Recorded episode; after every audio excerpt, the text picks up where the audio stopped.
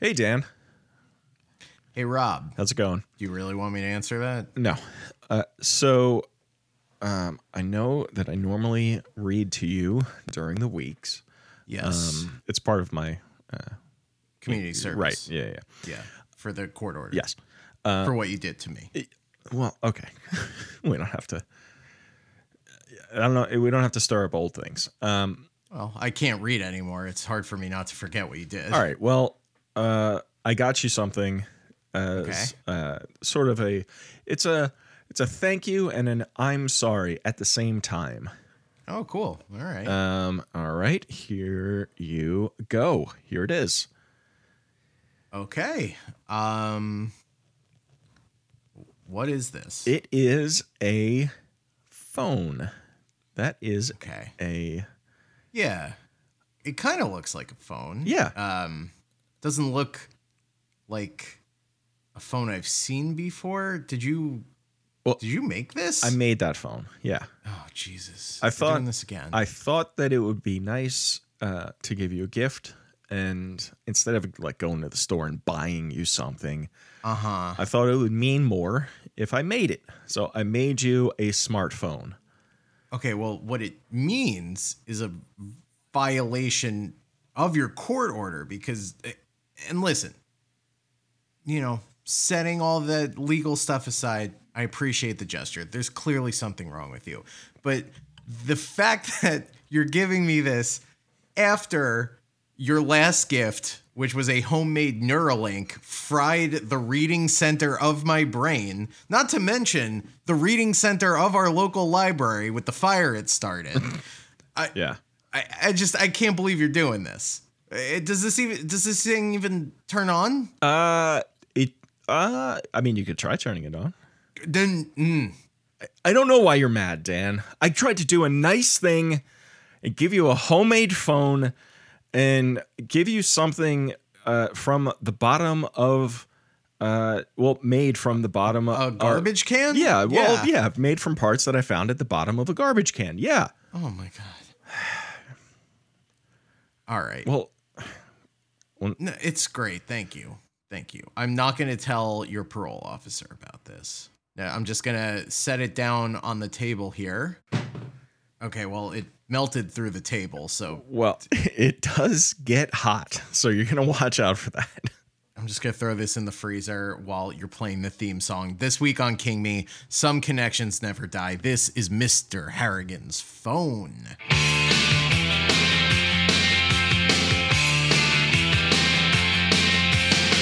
Under the October with the steamboats, ancient goblins, and wallows. King Me! King Welcome to King Me, the official Stephen King movie podcast, the official podcast of week three of Phone Month. Beep beep beep. Ring ring Phone ring. Month. Take it easy. yeah. Ow! Welcome to the Phone Month, also. That's where all the m- movies this month have phone in the title. Yeah. That's right. Over here on King Me a couple weeks ago, we talked about the black phone. Last week on the Patreon for f- our sub series, Phone Month, Yeah. is We Larry Cohen movies with phone in the title. yeah. Uh, So uh, we wanted to do something special for Phone Month. We couldn't just be about phones. Uh, anyone, anyone could do a podcast about f- movies with phone in the title. Right. Mm-hmm. You uh, those are a dime a dozen. All right? Nobody does Phone Month. Find me one other podcast. Yeah. Find me one other podcast that does Phone Month, and I will fight them to the death. Uh, we just added to the the the pile of bodies. Yeah. And and you will know us by our trail of bodies or Cancer of aborted podcast. Oh, we- yeah. Um, so yeah, last week was phone booth over on the Patreon, patreon.com slash kingbeatpod. Link at the show notes.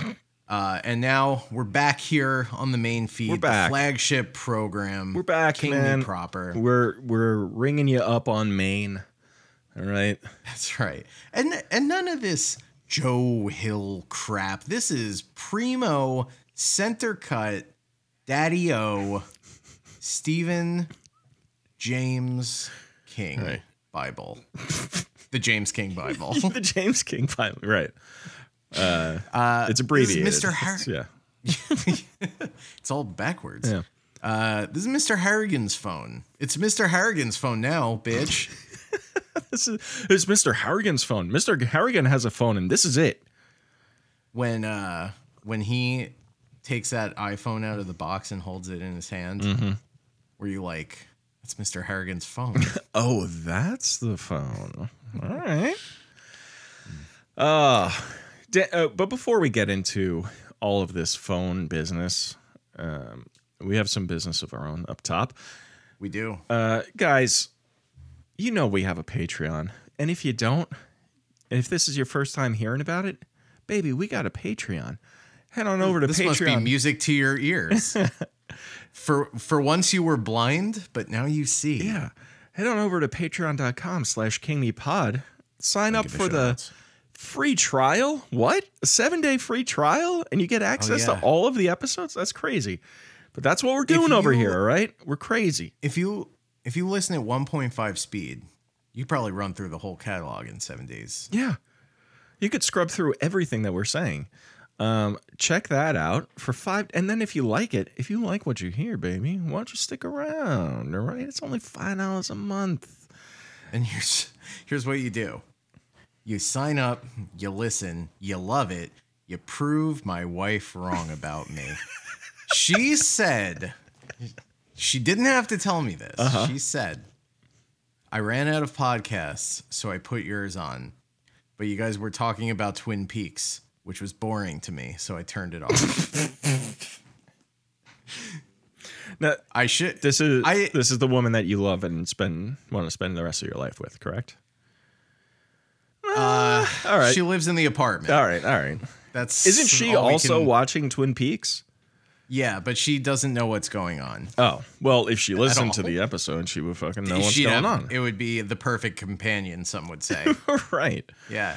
So, uh, so what you're telling me is every Tuesday we do a whole episode of uh, uh of Twin Peaks. We we discuss. We're going episode by episode. What? Off the record. Yeah. Strictly off the record. Uh huh.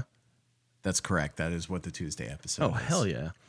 But it's also prior to this, it's it's things like our King Me Babies series. Ah, the babies. the the dollar or we talk about dollar baby adaptations of Stephen King's and the short stories that inspired them.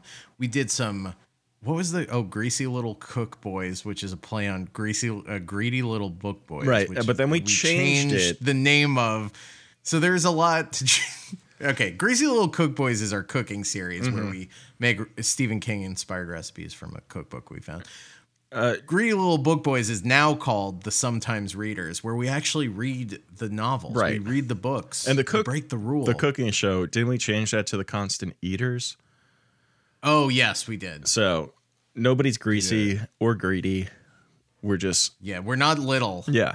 We're we're grown men. Yeah, we're we're men with jobs and uh podcasts to Yeah, to our name. responsibilities. That's right. People are uh, counting on us to be examples in our communities. Yeah. It's uh, Mr. Mr. Avon, could you teach me how to throw a curveball? I, I, I gotta beat. We gotta beat the uh, the crosstown rivals. oh, sure thing, Harley Quinn. Thanks, Mr.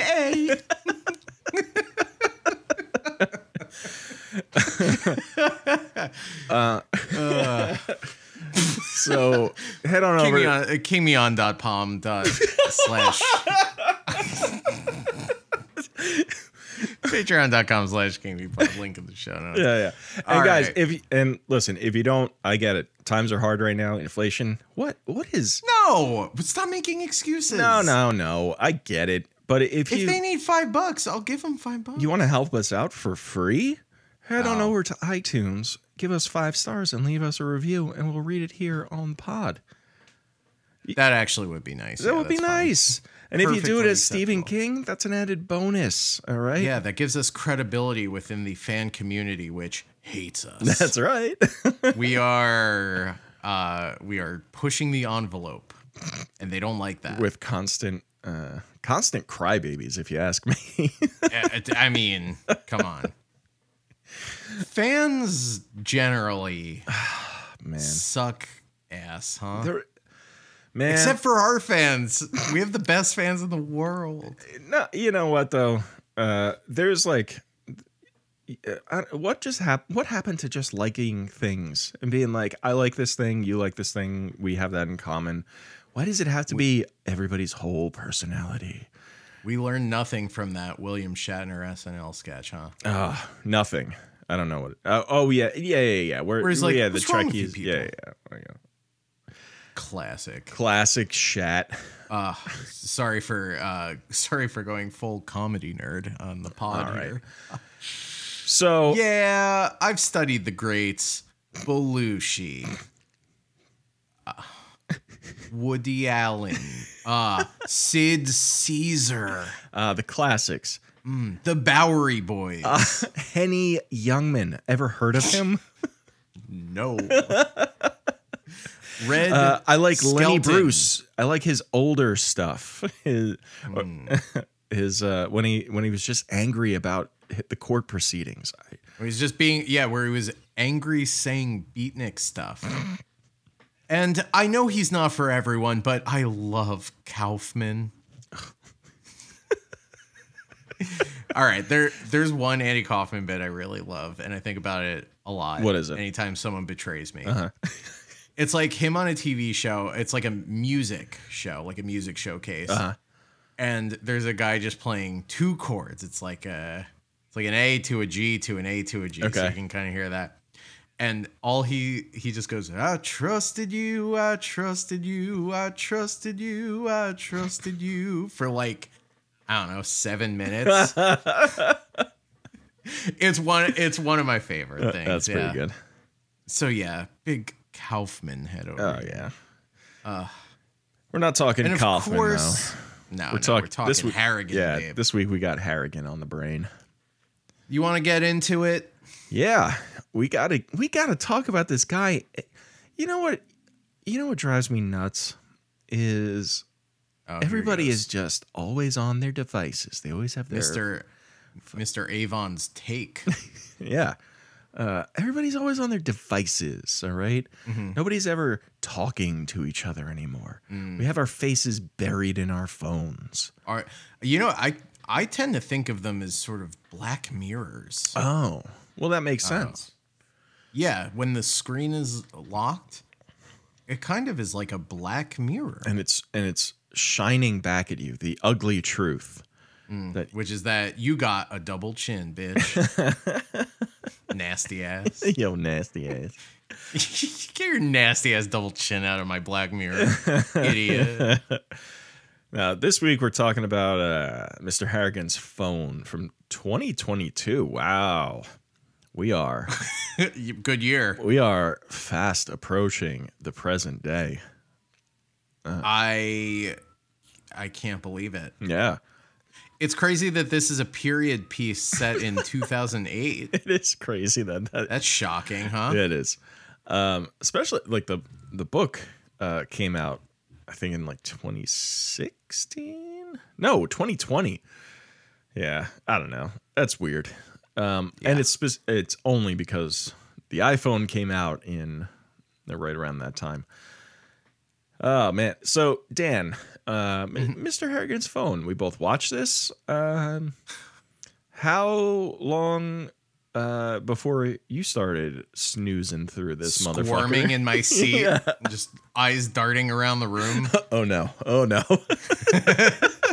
Why isn't it going any faster? It's stuck. Yeah. Hold on. I this, think uh, my I think this froze on me. Hold on. Oh nope. It's just that slow. Wait. Why are we back in back in Mr. Harrigan's study again? why? Why? I think honestly, they, it do, does it not seem like they put uh, the titles of the books on the in the like lower 3rd Mm-hmm.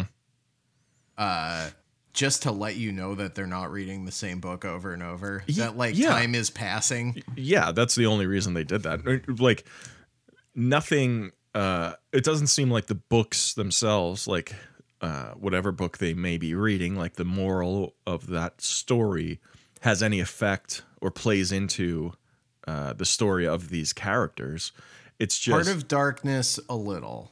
only in that man has a heart of darkness Only in that they recite the the last line of the book again at the end of the movie, sure right? But, like, it's I mean, what he reads, uh, "The Jungle" by Upton Sinclair. That's socialist.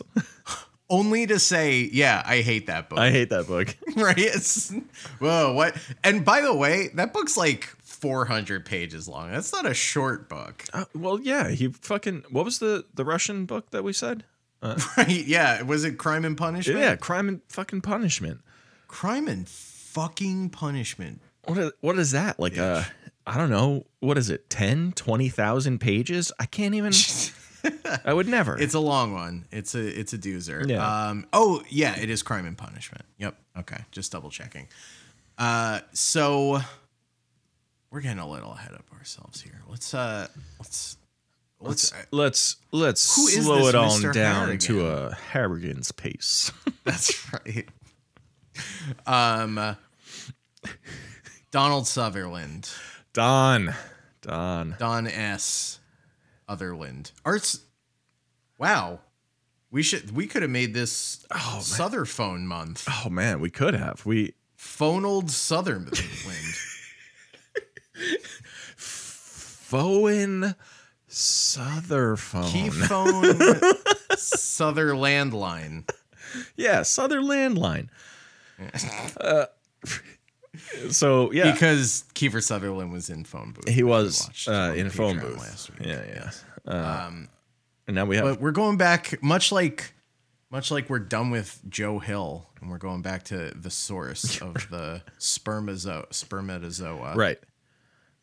Uh, Donald Sutherland, uh, a million years old?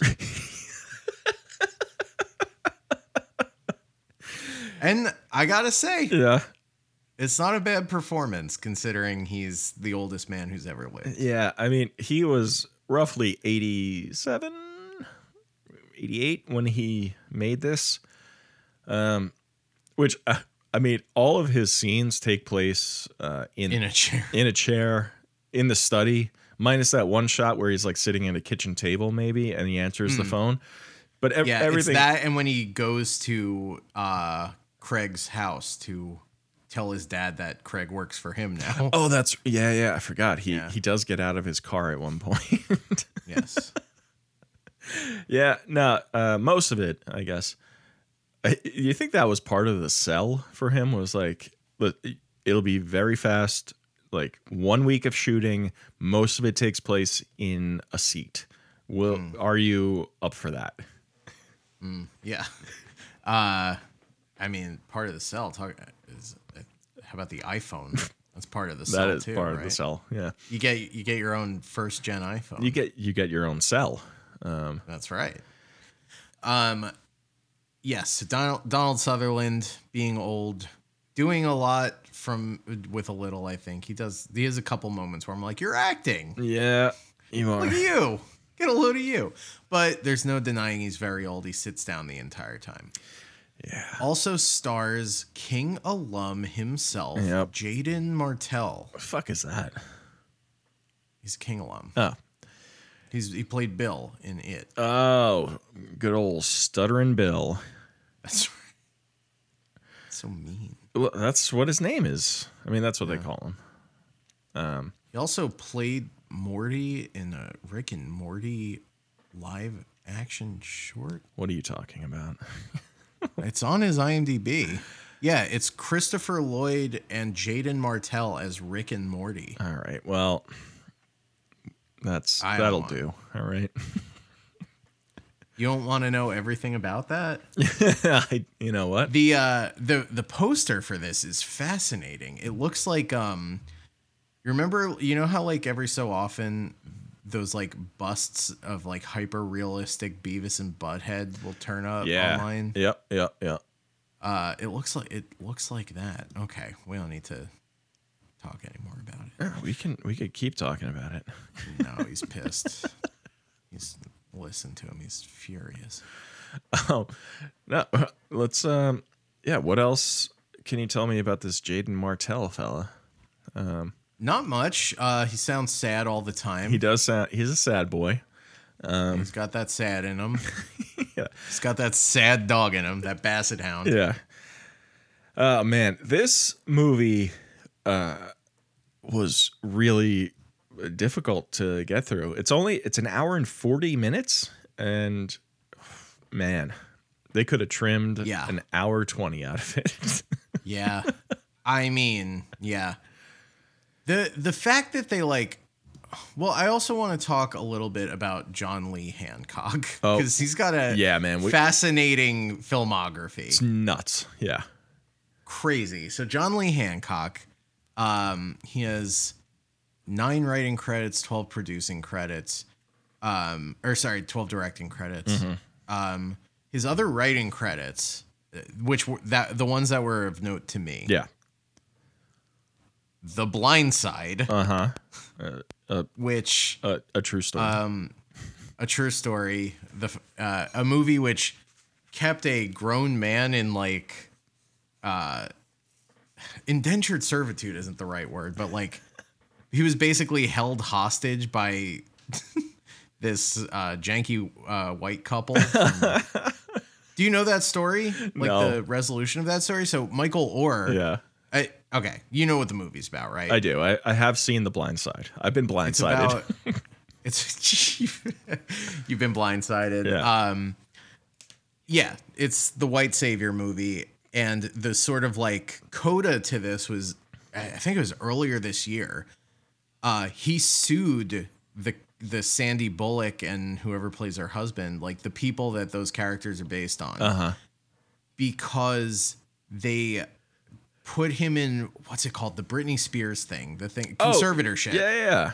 so he didn't have access to his m- money that he made from his professional football career. What? Like, yeah, he's got to be like, I don't know. I think he's like maybe 30 ish. Yeah.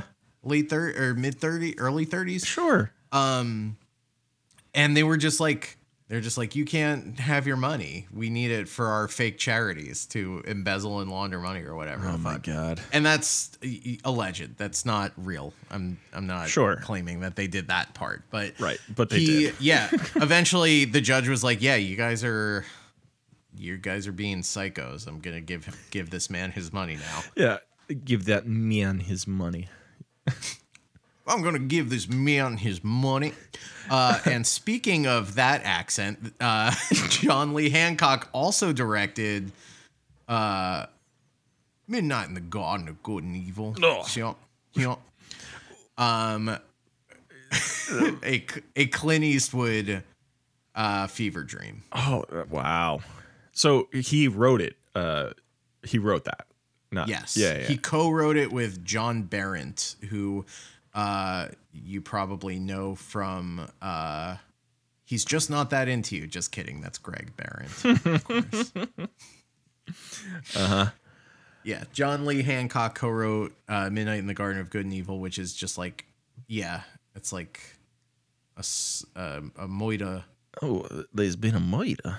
There's a moita, and I'm not crazy, right? It's set in like New Orleans. It's all like I believe so. Yeah. Very it's like- a mystery thriller. Um, It's about like so- um, it's set in Bill S- Dotrieve's family. Savannah, Savannah, Yeah, Georgia. exactly. It's Mm. Bill Dotrieve's family from uh, King of the Hill, his like extended family Yeah, yeah. that they go visit that one time. they turn Bobby into like a little fancy lad. Yeah, yeah. Yeah. Uh, and This anything else? You, those were the two that I was like, "What the fuck?" I mean- how is this one guy? it's. Uh, I mean, it is a little weird that he's involved in like four Kevin Costner movies. Um, He wrote A Perfect World. He directed The Rookie. He wrote and directed The Alamo. And then he. wr- Where I lost it. Oh, and then he directed Highwaymen. Oh, That, that's four Costner jams. yeah, you're not wrong. He also directed um, Saving Mr. Banks and The Founder, which is this guy's this, what a career. He's all over the place. But yeah, the, the Costner thing. Snow is like- White and the Huntsman. What is this guy doing? I don't know, dude. I don't know. Oh, fuck, Can't I'm get a not, dude. handle on this on this John Lee uh, Hancock fella. Yeah, The yeah, the Costner thing. It does just kind of seem like if you act normal enough, Costner will sort of like anoint you for a little while. yeah. You think that's it? I think it's just like if you're normal and workmanlike, he would be like, "I like the cut of your jib." Uh huh. Right. Uh-huh. Do you He see just- Costner as ba- as his character from Yellowstone? Is that Never seen Yellowstone, but oh Dan? I Dan. does it promote traditional American values? Uh, if you if by traditional American values you mean uh, stealing from uh, people and murder and doing whatever you got to do to get ahead in this world, then yes, I guess. Yeah, that all tracks. it's basically uh, like Midwest Sopranos. I would call it that. Is Costner Tony? yeah, he he's Yeah. he's Big Daddy. That's pretty cool. He is Big Daddy, honestly. he is See the way that man wears a pair of jeans? My God. Big Zaddy. There's a the thing that yeah, I think of him as so uh MLB, they do that. I've probably talked about this before. Oh the wait, Field I of Dreams game. Yeah, yeah, I know. Th- I've seen the Field of Dreams game. Did you see his entrance? Yeah, yeah. yeah. I well, Crazy. yeah. That's I Psychotic. I, I take it back. I haven't watched the game. I've only watched his entrance to the games. It's so weird. And I th- it's become like it's becoming like an annual thing. Like they're going to do it every year. with him, with like his. That's the thing I don't know. I missed it this year. so Oh I God. don't know if every year he's going to walk out of the corn and be like, oh my God, it's this field. it's this field of dreams. That was what was so crazy. He was like, if you're. If you haven't heard me describe this before, you haven't seen it. but Yeah. He acts, he's acting. He's playing his character from the movie as he emerges Right. and looks around like, I, c- uh, I can't believe there's people and baseball players. right because uh, hold on, let me check. He is an actor, correct? Yeah, but it's like he's not. no, I know that's It's- but that's like I I feel it's like people basically like people are like oh Kevin Costner like Kevin Costner the man is he we should get him to do the Field of Dreams thing. yeah, That's but have him just be Kevin Costner instead of having even one second where he's pretending yeah, I know. something else is happening. And it's so funny because he's like looking around in wonder. And then all the backstops have like sponsorships for like Geico and Taco Bell on them. So it's like, This wow, is- the magic of baseball, but also flow from progressive. You know, we we come out to these fields to watch giants play, like just shit like that. And, y- and yeah, it's uh, whatever fucking uh, McDonald's fucking shit advertisement in the back for the McRib or whatever the fuck. um, uh, e- yeah. Uh, have you ever seen Field of Dreams, Dan? Have you ever No. dreamt of No. that field? No. I have not. Uh, but I a whole I saw just a whole generation of men uh, that pushed their emotions deep down and had bad relationships with their fathers. If you want to see them cry, you just play that last five minutes of that movie for them. hell yeah. I would like to watch it. I want to do the whole. Aren't there like three Kevin Costner baseball movies? Yeah, Right? Uh, it's that the- Bull Durham and then the Natural, the rookie, the rookie. The rookie. yeah, yeah. The No, na- the rookie is Dennis Quaid. um, is it? Then I was incorrect before when I said that uh, that was a Costner joint. Huh? Yeah, it Duh. The natural is. Oh wait, What- hold on. The natural is uh, what's his name? Robert Redford. Oh, Okay, okay, okay. Um, Yeah, the rookie is Dennis Quaid as that's a funny one too because the guy it's based on like yes, he managed to make a major league roster at like age 42 for the first time. Yeah. But that was that was it. He was he was out of there pretty quick. he did not do very well due to being 42, Yeah. a 42 year old rookie.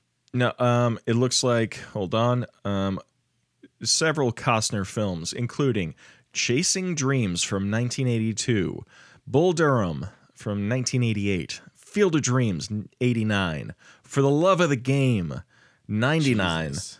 and whatever, The Upside of Anger, which I don't know. Chasing Dreams and Field of Dreams. Oh. That's right. Wow. All right, this isn't a Co- this isn't a Costner podcast. This is a Harrigan podcast. Right. Yeah, yeah, sorry. Let's rein it back in. We, we went down a Costner hole. We did. Who else is in this movie? Kirby, a woman named Kirby, not the pink ball, who takes your powers by gobbling you up. Right. Not Jack Kirby, the, the man responsible for every movie for the past 15 years, I suppose. You ever look at his drawings and you're like, what drugs was that guy taking? And then someone says, LSD, Yeah. psychedelic drugs. Yeah. Yeah. Um, no, this is just, this is a woman named Kirby. Um, uh, who else? Who else we got here? Uh, Cyrus Arnold, um, as, as Kenny Yankovic. Now, I what do I recognize him from? He looks so familiar to me. I watched. I, I thought the same thing. I watched that movie Eight Bit Christmas from a couple of years ago, which was like a Christmas story for kids from the '80s about Nintendo instead of it was a, a Ready Player One Christmas. yeah, uh, essentially yeah. Um, man, he's got Did you a like it? he's got a fucking face on him though. Face He really does.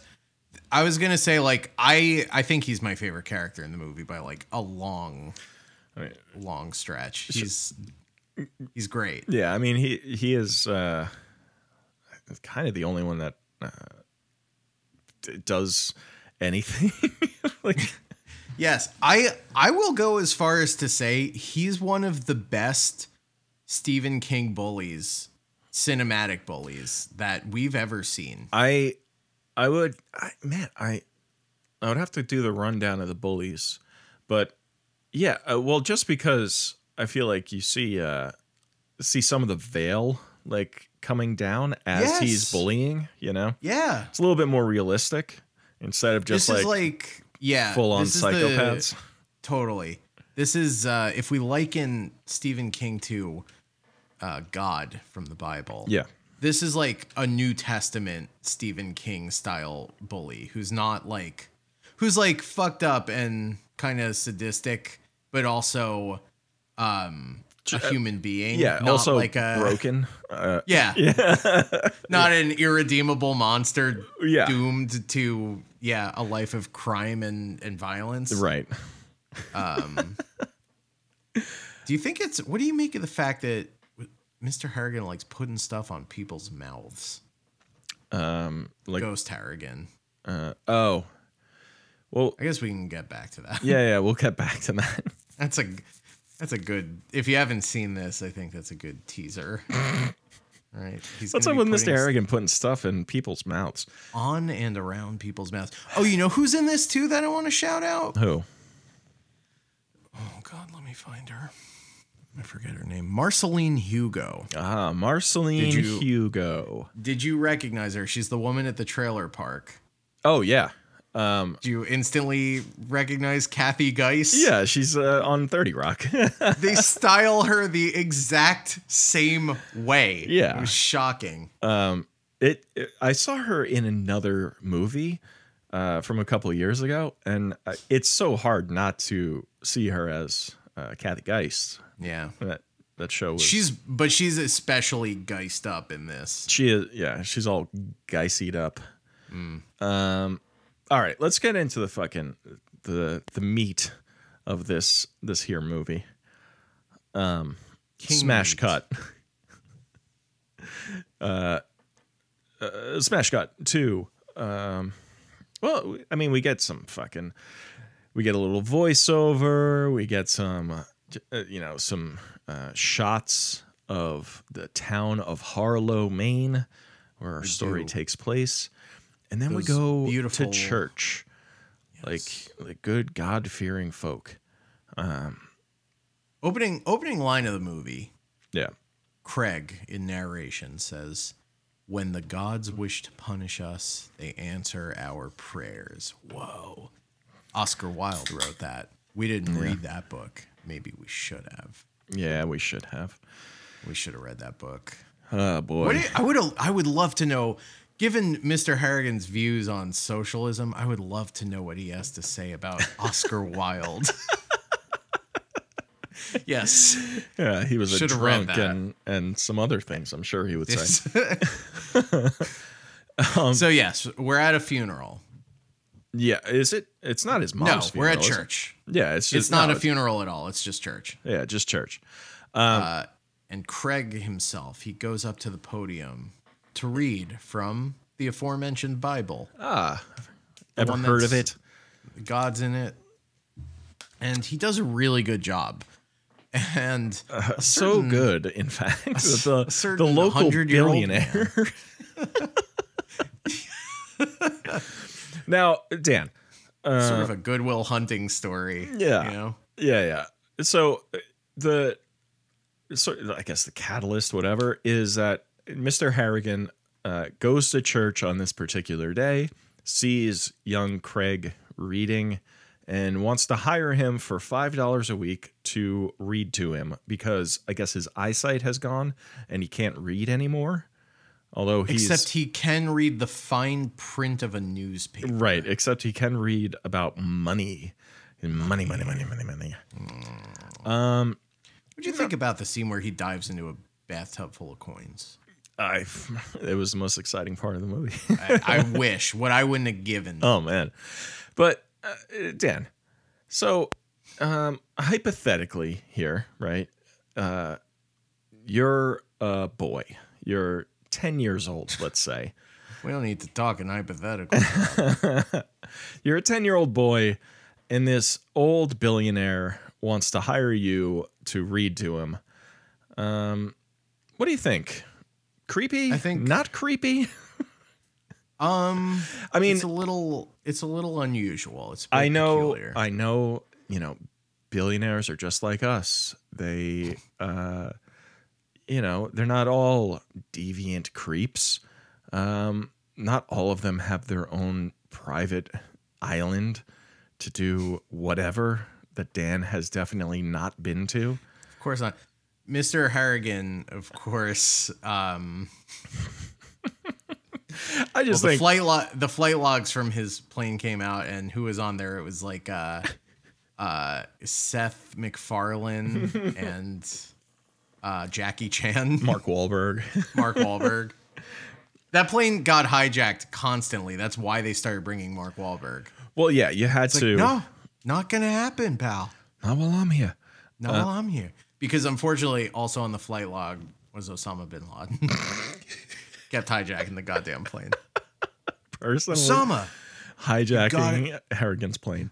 Um, no, I just I just feel like uh, any parent uh, would be like, I am not going to uh, let my son go up to your house unattended. This child, even if like, even if it, his reputation in town was just, oh, he's the nicest man on earth, which it is not the reputation in town. No, no, Um, he's a mean son of a bitch. I just think the whole that premise alone is a little little suspect. It is. And what makes it worse is how far out of his way Harrigan goes to like ask if he can. Right? It's not like he goes up to them at church or something. He's like, You did a good job reading, boy. Right. It's like he drives to their house or Yeah, has and them has drive like, him to their right, house. and has like a negotiation with the dad. yeah. The dad who I, first of all, played by Joe Tippett, who I don't know. Do you know him from anything else? uh, he looks familiar, but it's probably maybe like I don't know TV or something. Uh, He doesn't. I think this might be the best performance of just a normal guy I've ever seen in a movie. Just like uh, a, sad dad. a hardworking, Yeah. sad widower. Um, And he's so reasonable the rest of the movie. Yeah. Right? Where he's like, it's like, Dad, can I have a smartphone? He's like, Well, what the heck do you need a smartphone for? He's like, Yeah, I guess I just really want it. He's like, Right. Ah, what the hell? I'll get you one for Christmas. Ah, my boy. So proud of you for going to college. But then he's also selling his kid to Mr. Harrigan. I just think the whole like eh, having like being okay with your son, like your ten year old son, going to this old man's house. To it's just But uh, but this is Rob. This is we're in the king of verse here. right. This is commonplace. Yeah, eh, you're right. It is Not- commonplace. Not to get too ahead of ourselves, but apt pupil, hearts hearts in Atlantis. Uh, this kind of thing happens constantly. Kids does. are going to read to old people. Yeah. All right. Fair enough. So Mr. Harrigan hires young Craig to read to him uh, three times a week uh, for five dollars a week, right? And then every Christmas, Mr. Harrigan gives him a uh, a scratch off lottery ticket. That's right. A red devil scratch off a scratch devil. Um, lottery. Yes. Yeah, and they I mean, the first half hour of this movie is just Craig and Mr. Harrigan hanging out, Craig reading to him. Um, they discuss the books a bit. Um, and Mr. Harrigan, uh, he talks about how, uh, money and how much he loves money and how exhilarating it is, how, how interesting he finds money. um. yes. Yeah. Uh, yeah. Right. Craig asks him. He's like, "Do you ever read anything yourself, you old sack of shit?" And he's like, "Well, I read the stocks, my boy." Ah, my boy. Pork And he bellies goes- are up. and we get you know some shit about how like money is not money money oh yeah uh Yeah. so one of the books says the true value of money is measured in power Yeah, that's all right. Ra-ta-ta.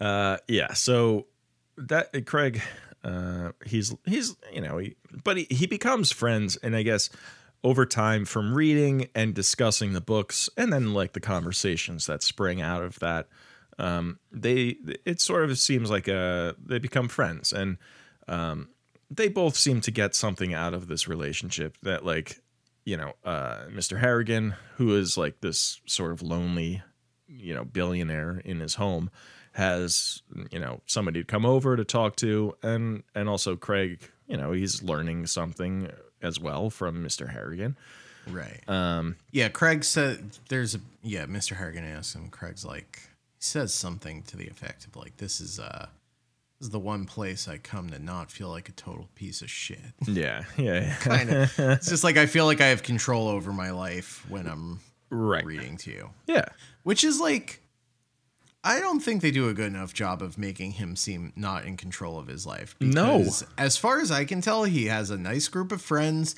and then his dad buys him a phone and he becomes popular and he's dating the cute girl at the iPhone table Oh. in the lunchroom. right And nothing bad happens to him. nothing yeah he gets bullied but like he gets bullied for like a second like the so he uh he go he starts high school right um w- his i guess his friend's older brother um sort of U-Haul or whatever his name is. U-boat. yeah, U-boat.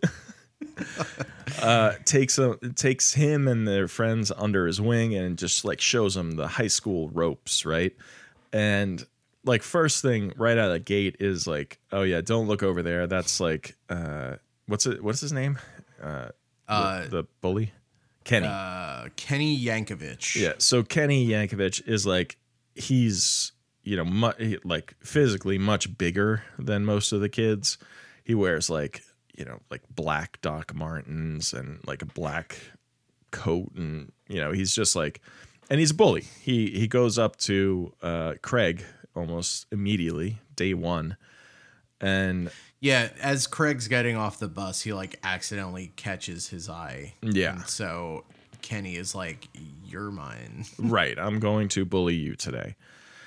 Um, so he goes up to him in the stairwell and he's like, "I'm gonna what's he? I'm No, you're gonna he- shine my shoes." Yeah, That's he's like your- he hands him a paper bag with uh, a, a Kiwi tin of Kiwi shoe shoe polish. polish. yeah, w- a tin of shoe polish and says, "You have to shine my shoes."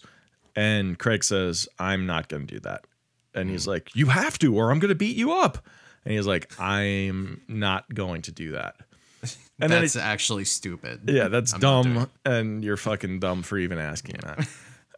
it. Uh, and then Kirby, Yeah, Miss Mrs. Hart, uh, played by Kirby, uh, Mrs. Hart Kirby herself. yeah comes walking up the stairs she's like what's going on here and craig sort of just like covers up and he's like nah we were just we were just talking he was we were gonna split this sandwich in the bag or whatever and then the teacher walks away and he's like you should have just shined my shoes man now i have to beat you up and then he like the guy I kinda like just, that Craig is walks like, "What away." the fuck? I just covered for you." yeah yeah Which, like, you know, not for nothing. Good life lesson. It's like don't do nobody's- anything for anyone kind of, or just like don't assume. Like, no good deed goes unpunished. I Totally, guess it's just like yeah. don't assume that anybody's going to change their mind because you like took the high ground. oh no like uh they some guys just want to beat the shit out of you it doesn't matter if you shine their shoes or not But this kid Kenny, the way that he is like, now I have to beat you up, man. It would have been easy.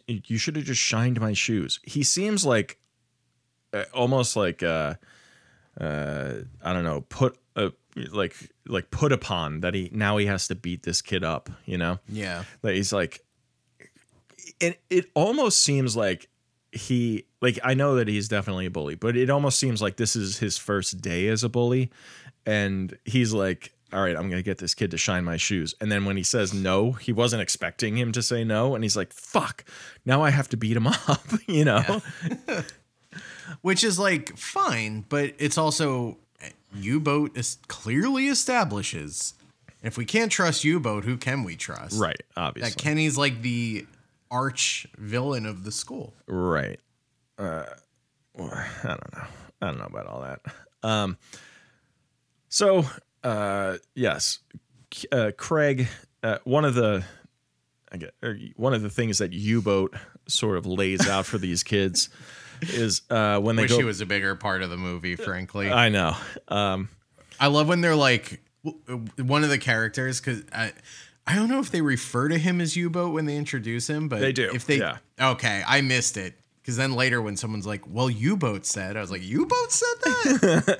I movie- thought I was mishearing him, and I thought it was like, like maybe a name that I Fubo? just never heard before, and I looked it up, and I was like, no, that's U-boat. yeah, no, straight up, it's nonstop uncut U boat. Yeah. Um, so He's uncircumcised. right. That's why they call him U-boat is because his penis looks like a submarine. Um, Jeez, how old is it? We hold on. how old is that kid? Yeah, I want to make sure we're allowed to say that. Uh, Talk about that kid's hog. Yes, make Ah. sure that man's hog. Yeah, that is a. He's got a. Uh, he let's- looks like he looked. oh God! Hold on. Yeah. Well, how Connor old is uh, William- young Jaden? Um, He looks like a child. he does. Uh, Jaden is twenty years old. Okay, S- U-boat Yeah. has to be at least 22, 23. I mean, he he's got a. Right. let's see. Age range twenties. We're good. All right. So U boats, uncircumcised, uh, submarine shaped penis. Hmm. Um, no, he he tells th- them he like gives them a rundown of the cafeteria, and he's like, "All right, so this is this is how it breaks down. Is like everybody sits at a table based on what cell phone they have. Hmm. Those people over there are the Motorola people. These over here are the BlackBerry people, and those over there, those are the, the popular kids. They have iPhones. Dan, This, this, this, is such a. It is so fucking stupid. is. This is Stephen King showing his age. yeah, This is what like it, he does this now, where he tries to write about the present, and it, it's things like the detective from The Outsider using his iPad for everything or whatever. It's just like you Yeah. use an iPad. You're 80. You're an old man now. But like, yeah. just like a fundamental sort of misunderstanding of oh, oh how kids organize themselves in 2008. yeah. No, I mean it's absurd to think that like uh, all these kids just hang out with each other because of Yeah. their phones. But I mean, that's the problem with this whole thing is that like it's it's a boomer, Yeah. you know, hacky uh, observation about how phones rule our lives. Except not really. Like that doesn't have anything to do with anything. It doesn't. You're right. It's just like Mr. Harrigan gets really into his phone and then dies unrelated to that. right. It's not. And then- yes. It's not like a, a you know a Pandora's box has been opened Yeah. and it's ruining his life and whatever. And it's not like all it does is make him unattentive while a, f- a fucking 16 year old is reading him Dostoevsky. Guess what? That shit's boring. Yeah. you're right. That's why you're not paying attention. Yeah. This isn't uh, the movie Cell from 2016 where Right. people go bananas when they look at their phone. They start running in circles around a cell tower. Yeah, and they start going whoop whoop whoop whoop whoop. whoop. Oh, I I think this movie just like it all it does is introduce ideas all the way until the end of it. Yeah. Yes. I. I mean, I think, you know, I don't want to, you know, whatever. I, I think the main problem here is that this is based on a short story that was thin to begin with, and then they were like, we need to pad this out to an hour and a half, and they fucking didn't.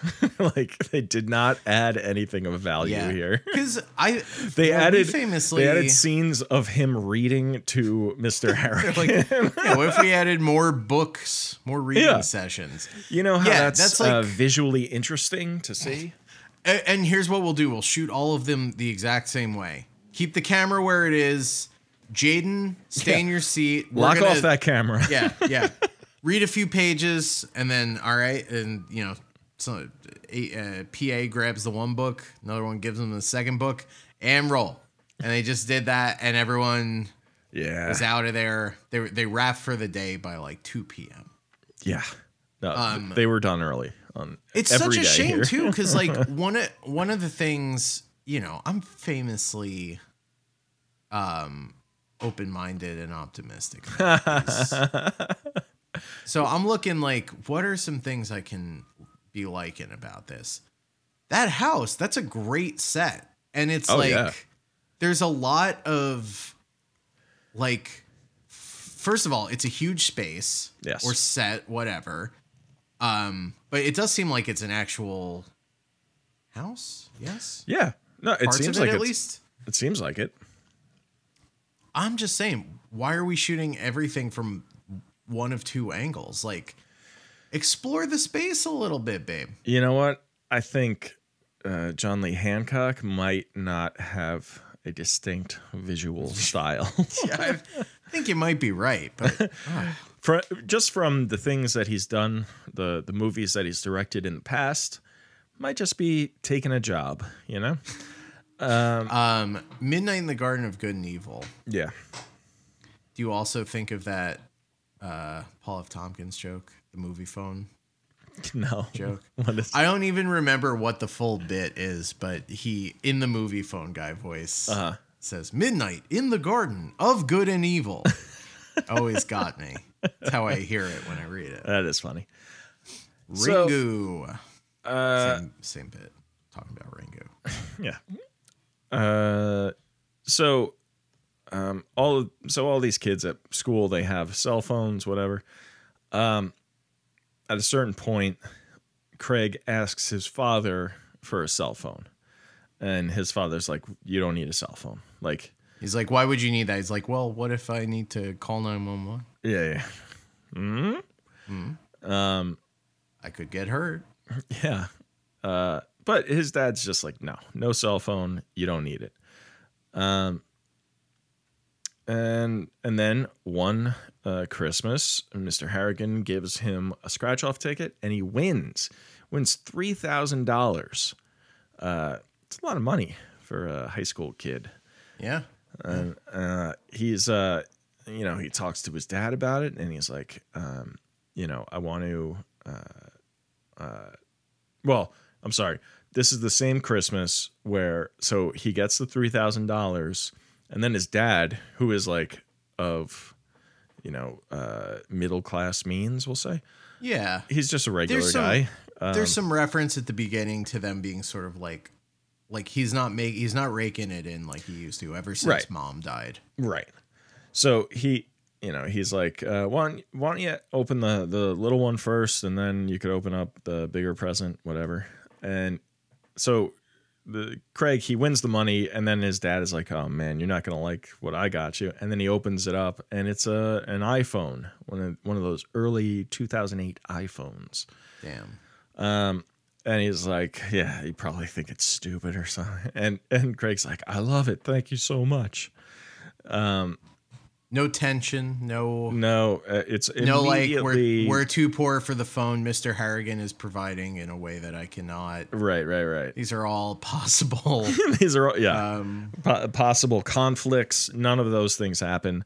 I do honestly, I do like that his dad's just nice though. That gen genuinely, I like that he's he's just you know Craig mostly just has like a good head on his shoulders. His dad takes care of him. Doesn't make for great entertainment, but it is like You're just happy for them. That I really life is just so stressful and miserable that it was nice to see father and son getting along. totally. Um, so, uh, you know, Craig has the phone and he's all excited about it. And uh, it- is this? He tells Mister. Well, he calls Mister Harrigan and thanks him for the uh, uh, the scratch off, which now he's like, uh, yeah. And Mister Harrigan's like, "You're welcome," and then he just like hangs up the phone on him. Now, I will say, we talked about how this movie has no distinctive visual style. Yeah. I liked how that was shot as sort of a prelude to like the ear to the ground, ear to the ground on the grave. Thing, Oh, sure. Yeah, yeah. Where it's sort of like, not that he and you know, not that John Lee Hancock invented this, but um, considering in every other shot characters are just framed like middle middle, you know? Right. Yeah, yeah. on the three by three grid there. Um, Mr. Harrigan is sort of all the way to the right of the frame on the phone, and then when they cut to Craig, he's Craig is all the way to the left of the frame on the phone. So Yeah. they're just separated by this thin, thin barrier. Sure. Um the now, when you saw that phone, the one on the wall. yeah, the rotary phone in Mr. Harrigan's house, where you're like, that's got to be Mr. Harrigan's phone. Oh, Look at Mr. Harrigan's phone. Very old. I wonder how this is going to play into the story. plot twist.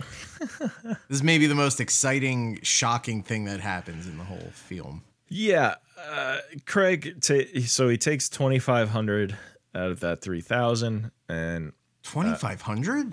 yeah. really? Well, he ta- he puts that away. He they put that towards I think a college fund or something. Oh my god, I thought you meant the iPhone cost 25. Oh, No, no, no, no, no. Woo. Um, and then he takes the the rest of the money and Summer saying buys cheap, babe. buys another iPhone for Mr. Harrigan this time.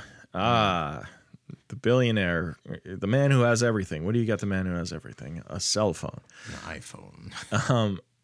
And th- this whole bit where he's like, I mean, again, 87 year old uh, Donald Sutherland.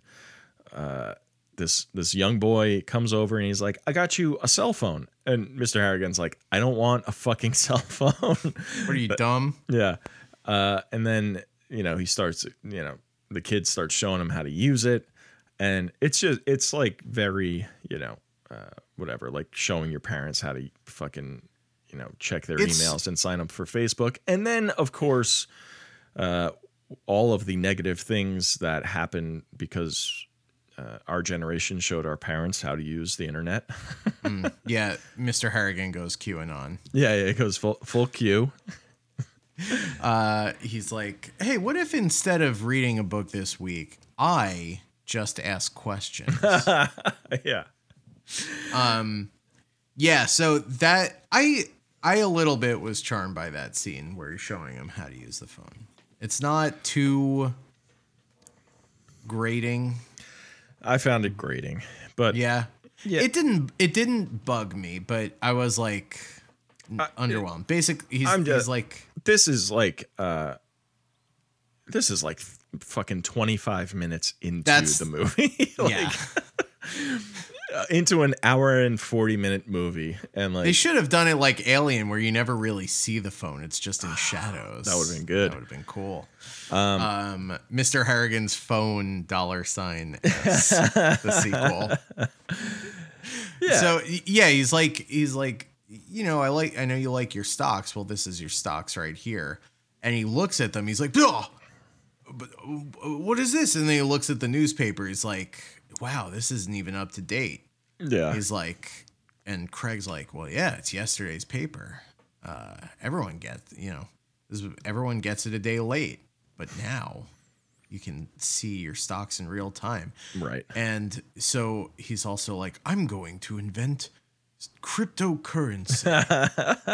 Craig, uh, your bonus this year is not a scratch off, but a bored ape.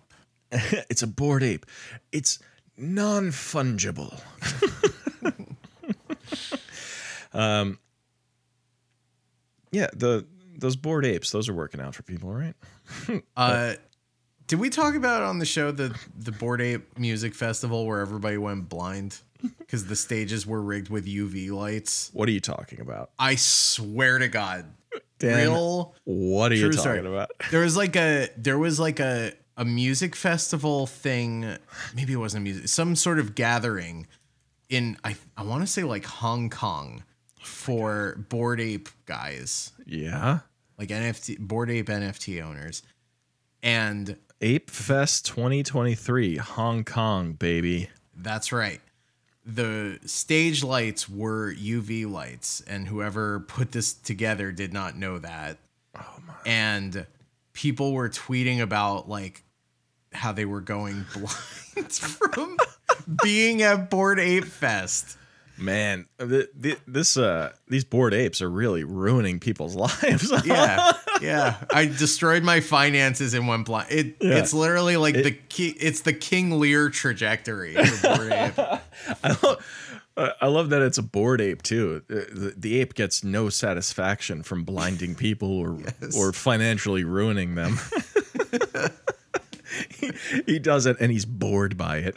like the if you search Ape Fest UV light, yeah, like that the top stories bored ape creator says uv uv lights at ape fest burned attendees eyes and skin Jesus Dude, Christ. it's in, it's amazing it's so good Why, why is my skin sizzling right now?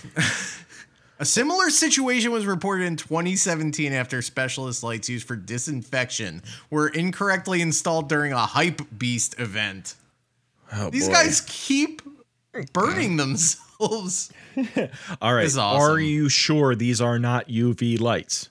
Yeah, yeah. I got a I got a deal on them, baby. the, right the whole thing reeks of firefest. it's amazing It does. I love a I love a scam festival or like a like a festival that just goes horribly wrong. you I know. I know. It's so like it's just like a big budget version of like carnies rolling into town. It's, Yeah, but it's also like I don't know. It's it's that th- thing where like you know. Uh, you, you make plans and God laughs, that kind of thing, where, where it's just like, yeah, you thought that you were going to spend three days in the desert naked doing drugs. And now, you know, the porta potties are overflowing with shit. The mud is three feet deep and you're and fucked. you can't find your clothes. yeah. You're completely fucked now. like, Rules. Yeah. That's good. uh, you know, uh, like uh, it's it, it feels like a man versus nature thing. Um, so okay, uh, this this young boy Craig gives Mister Harrigan his phone. Uh, Mister Harrigan becomes uh, he, he he's not even like super obsessed with it.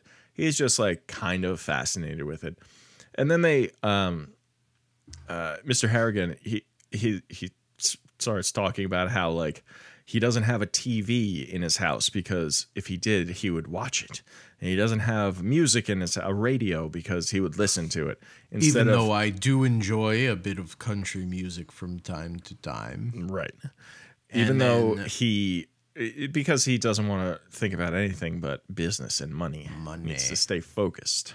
But uh then Craig is like, "Wait, you like country music? All right. Well, let's make your ringtone uh, "Stand by Your Man." Yeah, uh, Patsy Cline, Stand By Your Man. Uh, so Not to call all of our king tropes out, but major king trope here.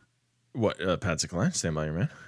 Uh, no, just having like a theme song for spooky stuff happening. Oh, sure, yeah. Um, so they both they set each other's ringtone to "Stand by Your Man." So every when one of them calls the other one, no matter what, that's the phone. That's the ringtone. Um, so uh, uh, is this one? Uh, Har- Harry. oh Is this well, Uh, when, is this when nothing happens? Yeah. well, okay. So uh so Craig gets the fucking cell phone, right? And then he goes and he sits at the Apple iPhone table and uh because now he is he has an iPhone too, so he he you know, they automatically accept him. Um and he starts like texting with the girl that's sitting across from him and their like their whole sort of relationship is uh over text even when they are in front of each other they text each other Again, this is like everyone involved showing their age. Like this is not Right. real. Like I don't know. You you would have had. When did you have cell phone? You have cell phone in middle school, high school.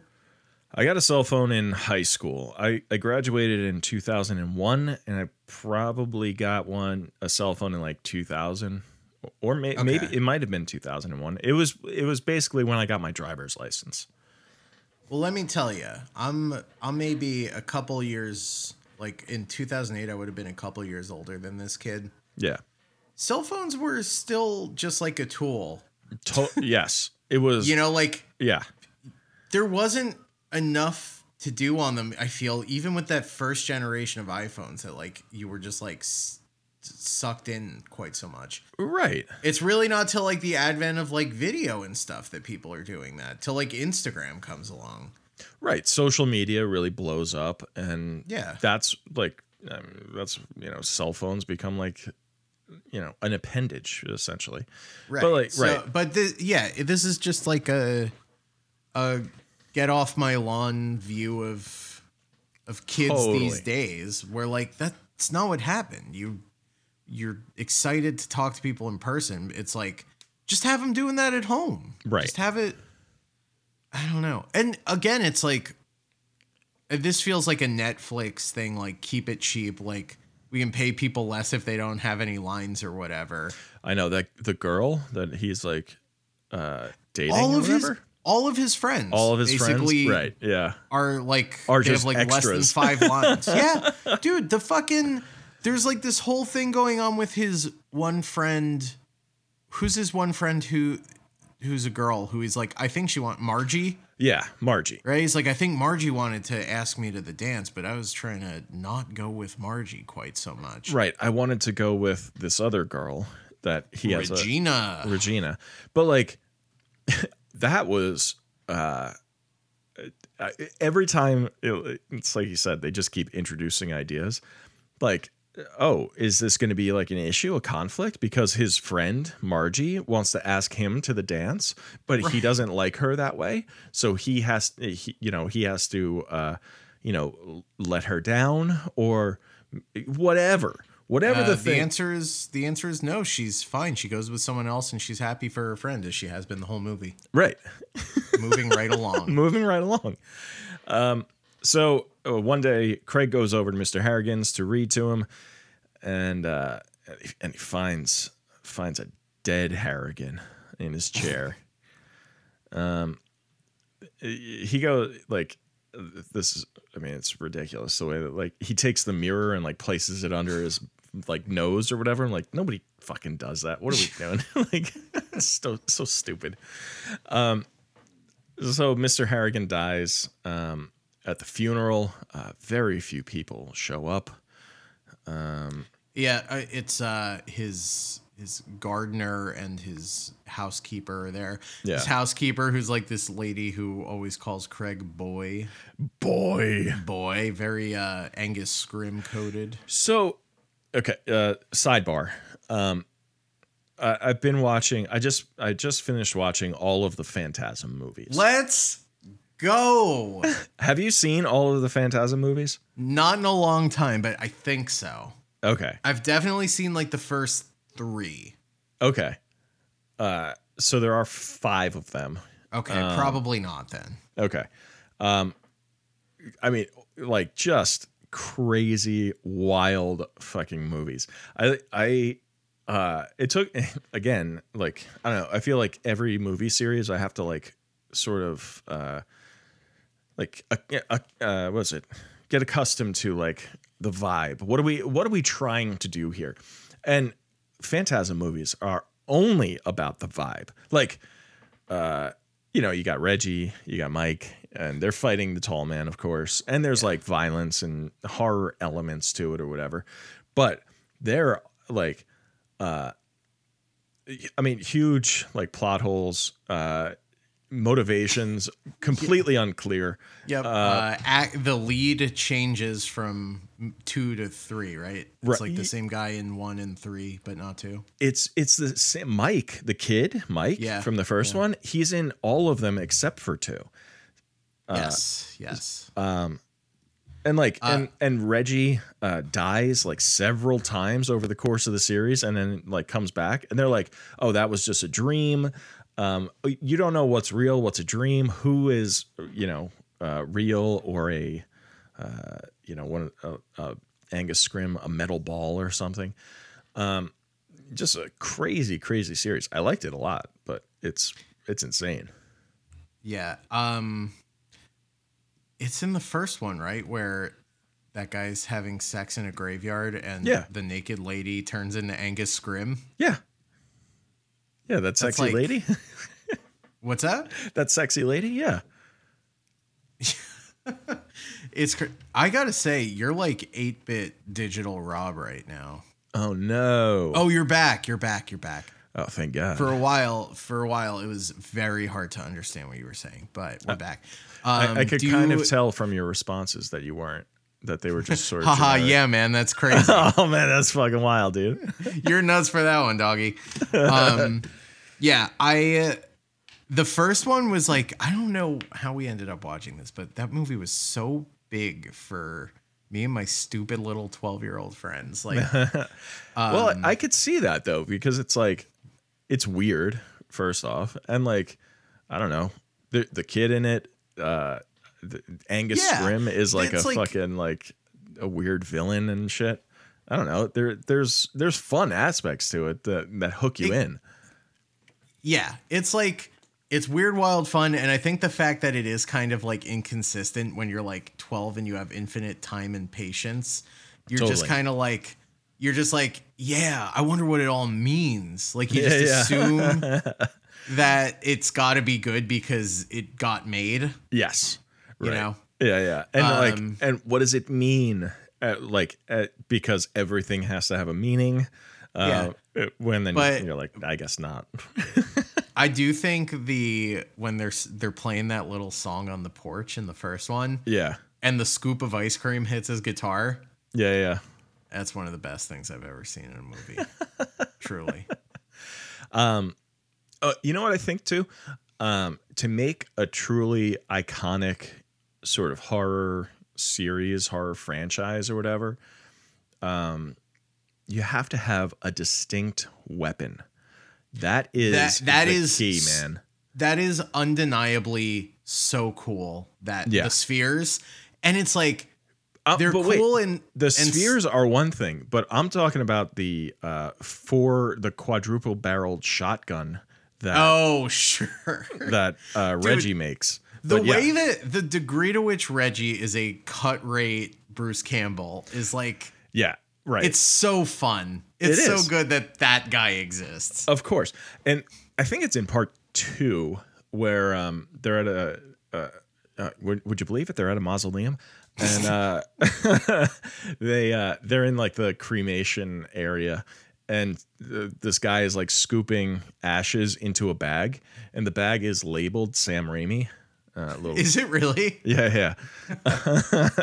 um, yeah, I think that uh, between the um, the those spheres that just fly around and uh, Drill a hole in your head. yeah, they and ju- your they blood. stick in you and then they drill a hole and spew your blood out everywhere. Yeah. Uh, and that that shotgun, because like you think about it, like okay, or you know, uh, Evil Dead has like the chainsaw hand, right? yes. Um, Freddy has his glove. Um, Mike Myers, Michael, well, Mike Myers is uh, fucking Has his mojo. yeah, he got his mojo back. Michael Myers has like a butcher knife, you know. Uh, I feel like Jason Voorhees. ha- I mean, he has a distinct look, but the machete is like his Yeah. go-to thing. Uh, Leatherface. also a Leatherface, chainsaw guy. Yeah, yeah. Like I think A that's Texas chainsaw. right. I think that's kind of the key is like uh, having some sort of a distinct weapon. I guess like my theory falls apart when you talk about Hellraiser, but that's a. I mean, he's a very distinct look. Well, the puzzle box. Oh, the puzzle box. That's its own. That's a fucking weapon. Yeah. I take it back. I'm right. Candyman has his bees. B. It's But he's just got a- Oh, bees. but he's got a hook hand too. You know, he's got that big old trench coat and a That's hook hand. true. That's true. He's got a couple things going for him. Yeah, I like it. I, I these are the things that like stick out, and like I think if you're going to make a, a horror movie, you have to you have to do that. You have to have a fucking distinct sort of weapon. Should we do the Phantasm movies? Yeah, we could do the Phantasm movies. I don't know that how we're going to crazy? talk about them, but yeah. and then this happens, and then this happens, and then this happens. Yeah, it might be tough to do all of them. We should at least watch the first I mean, one. that they, yeah, we absolutely. I, they feel like sort of like stream of consciousness, uh, sort of. they they movies. do feel like they're from like another country, and you're like, well, I'm sure culturally this Yeah. makes a lot more sense. In Greenland, I'm sure Yeah, there you know there are probably things I'm not picking up on. yeah. right. Yeah, I'm sure this works really well overseas. Yeah, yeah. Um, but overall, I mean, like, yeah, uh, f- fun, fun series, fun franchise. yeah. Okay, All right. Mr. Harrigan's phone. Back to no fun whatsoever. right. So By Mr. Harrigan dies. Um, he uh, he is uh, at the funeral. Uh, Craig takes Mr. Harrigan's cell phone and puts it in his pocket in his in his jacket, and then so Mr. Harrigan is buried with his cell phone. Um, and then uh, then Craig gets like uh, Craig texts him uh, to Mr. Harrigan and he just says, "I'm really going to miss our, um, you know, our meetings, our our reading sessions, or whatever the hell it is." Mr. Harrigan replies. He just says, Yeah. well, basically, yeah. He, just, he replies, "CCCAA." Which, do you know? Like he says at the end, he's like, "I finally understood what you were saying to me." I did not. I, I still don't- did not. it's like you were telling me not to want to kill people. I Right. see that now. Like, Yeah, I you got all of that from CCAA. Come on, Yeah, it's uh, Liar. a little You're a thin liar. there, but yeah. um, and then he But like he freaks out. He's like, "Dad, uh, I think Mr. we need Harrigan's to- still we alive. need to dig up Mr. Harrigan. I think we've made a terrible mistake." yeah. Um, and his dad explains, he's like, Well, Craig, I didn't want to tell you about how they cracked open Mr. Harrigan's sternum and cut him open with a fucking electric turkey carver, but yeah. they did do that uh, they had for to the they- autopsy. right, they had to give this, this guy an autopsy because he he's he died alone, and I Yeah. guess they couldn't they couldn't just take it at you know. Couldn't just be like, Well, he was 200 years old. so, right. right. uh, so- well, we could rule out sudden infant death syndrome. yeah. So uh, So he also at the funeral, um, Chick Rafferty, who we hear Oh, about yeah, on the phone, Chick. right? When Mr. Harrigan's like, Chick, I want you to make some changes to my accounts because he's got these up to date stocks. nobody's now. named Chick anymore. No, we need we need more chicks, Yeah. bro. Bro, so I got some fucking chicks this week. I'm done. But but also the idea that like Chick is not on the ball with. He's like m- he's a money manager for a billionaire, and he's Yeah. not doing anything with that information. Yeah, I mean, Right at the funeral, right? He says like, um, uh, y- you, uh, m- he has something for you, or whatever. And Mr. Harrigan wrote him into the will, gave him uh, like eight hundred thousand dollars. Um, and in the letter it says like, uh, um, you know, uh, you, this should cover you know your uh, your schooling you know, at one point, Craig says he wants to be a screenwriter, and he says, you know, Mr. Harrigan says, like, uh, you know, if any sort of like, you know, internship, getting your life started, Yeah. You know. it's like Mr. Har- Yeah, Mr. Harrigan's like, uh, he's like, if that is what you want to do, then of course you should pursue it, but know that I do not approve. yeah, yeah, yeah, it's Talks about Hollywood being like this, you know, hive of scum and villainy right. or whatever. Um, he also says there's a vulgar joke about screenwriters. Um, I'm not going to repeat it here, but look it up later. Just search screenwriters and starlet. Um, are you familiar with this joke, Dan? no, are you? Is, um, it the, Well, I looked it up. is it the aristocrats? I, I mean, it's almost the aristocrats. Um, uh, screen. It's it's not even like a joke with like a setup and a punchline. It's just uh, one of the oldest inside jokes out there is of the starlet so dumb she slept with the screenwriter in hopes of advancing her career. Oh my. Oh my. oh my, indeed.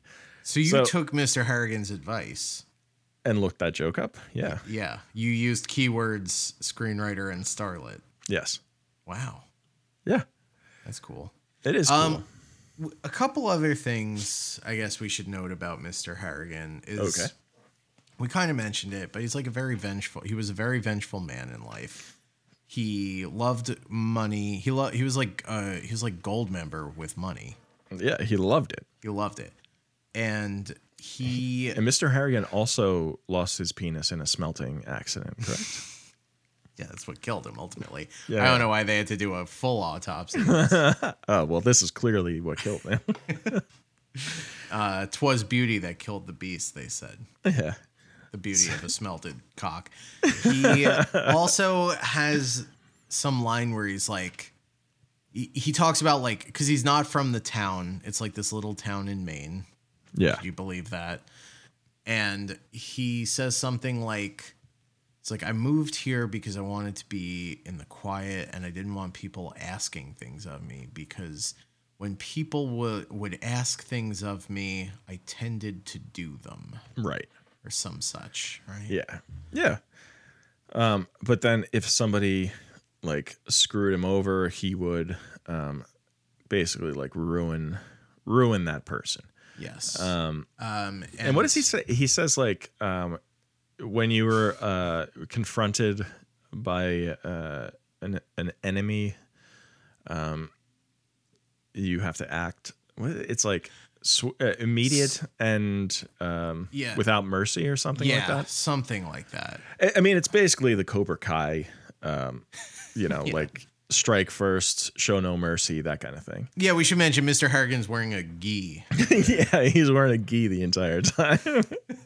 Um, we also, I think we alluded to it, but I think it's worth mentioning when Mr. Harrigan.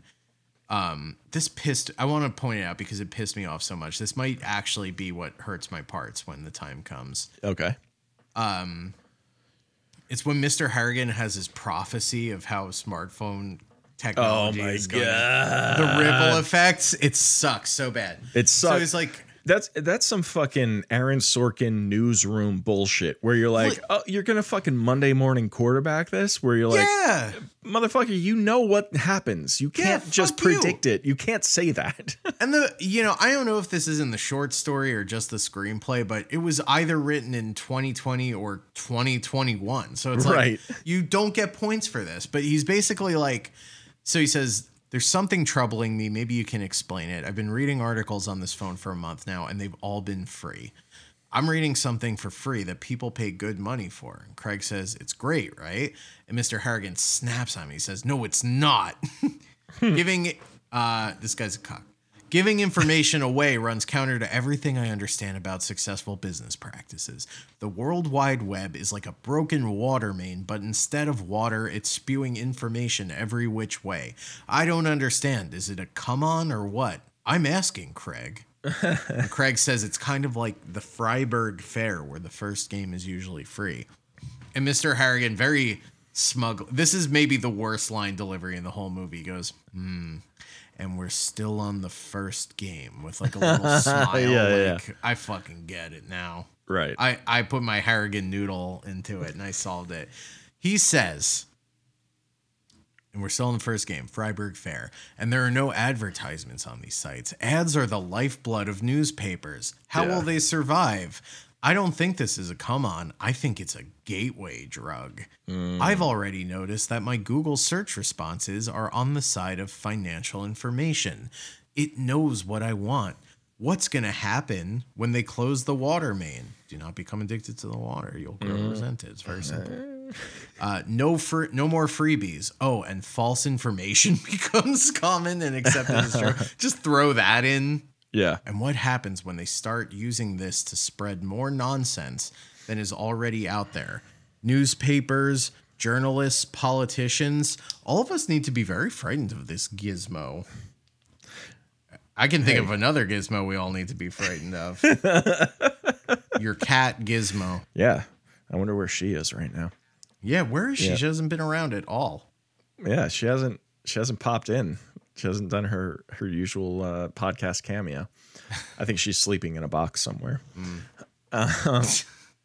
Um, so, uh, yeah, I- Mr. Harrigan predicting what everybody already knows about cell phones that we're you know just fucking uh, we're just fucked with them um, Yeah. as I- a society. like yeah, the okay, fact man. that he's just like unrelated to his concerns about like it's so i mean why do we like why do i care that they're like uh they're like i don't understand a successful business model here i just don't see yeah it yeah, yeah. right and also it is kind of funny to be saying that in a netflix movie i guess Yeah. where it's Where they're But- also like tracking everything that you're watching and how long you're watching and shit. Um, but also just like, yeah, they can't figure out how to make money on this thing at all. Yeah, well, it's, it's a real, it's a real uh, driving crooner situation for them. Um, but, but then like, no, what really bugs me is the pivot to just being like, oh, and false information will become common and accepted as true. It's like, sh- shut the fuck up. What do you Yeah. know? You got that from reading the Wall Street Journal on your phone. You're like, hmm, me thinks me thinks somebody else will get on here. I don't know. Yeah, It's dumb. it's dumb. Um, all right, we we're already an hour and a half into this uh, very boring uh, movie. We have to pick up the pace here. Well, we had to talk about Phantasm for 20 minutes. Well, that's right. We had to. We had no we had choice. to. Um, We had to do it. So uh, Craig goes. Um, so the well, hold on. The bully is expelled from school for dealing drugs. Um, then, uh, and he the bully uh, thinks that Craig was the one who ratted him out. At the dance, um, Craig's uh, date has to use the bathroom, so he walks her to the bathroom. He's standing waiting outside, and the bully Kenny comes up, grabs him, and like drags him outside. And he gets in his face. He's like, "Why did you do that? Why did you? Why did you rat me out? Now I have to kill you." And uh, and he's like, "I didn't fucking rat you out." And he's like, "Yes, you did." And Craig immediate Craig hits him first, uh, taking a little bit of Mister Harrigan's advice. Uh, and uh and the kid uh Kenny he just starts wailing on on young Craig and uh, Craig ends up like on the ground sort of like with his like twi- in a twisted sort of Yeah, his uh, arms are position like he's on his stomach, but his arms are also like crossed across his body. Like he's Right. almost like he's giving himself a hug.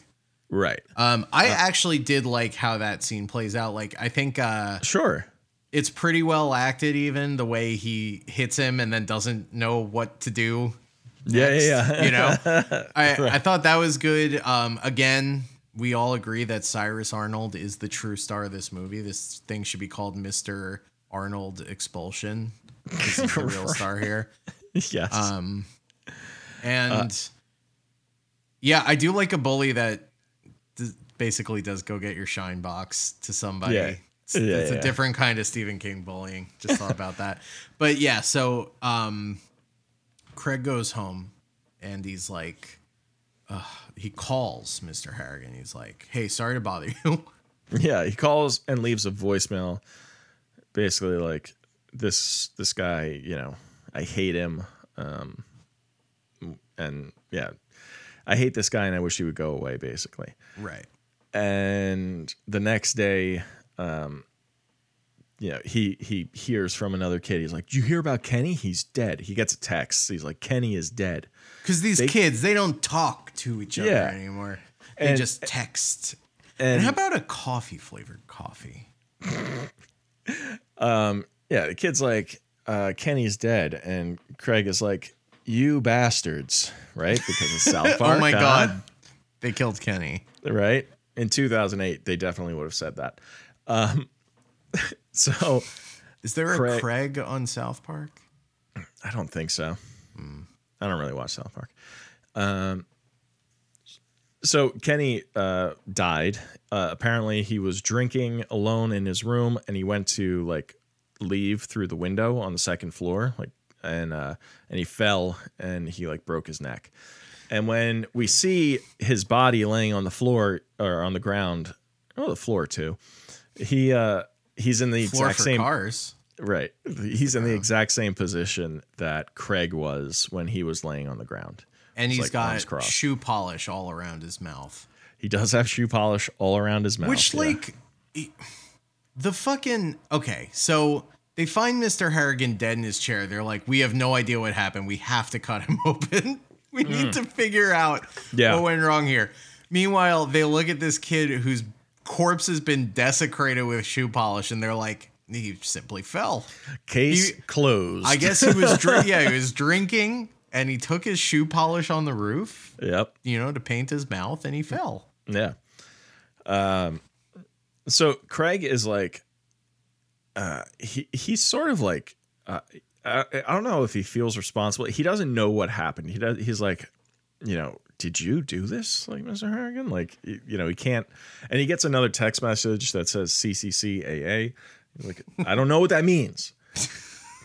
so funny. It reminds me of. Do you ever see the clickhole articles written by Queen Elizabeth? No. My God, it's all just like. It's like purposely bad spelling and grammar. Like she's Oh, yeah. functionally illiterate. Yeah, because the royal family is completely inbred. Um, I suppose. I suppose.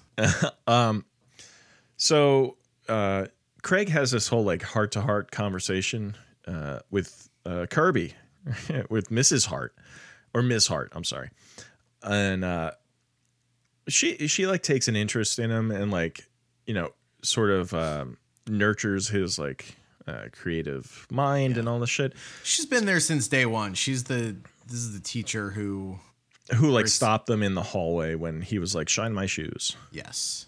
Uh, and also cleans him up after uh, Kenny kicks his ass at the dance, right? And, Yeah, and he's like, You smell good.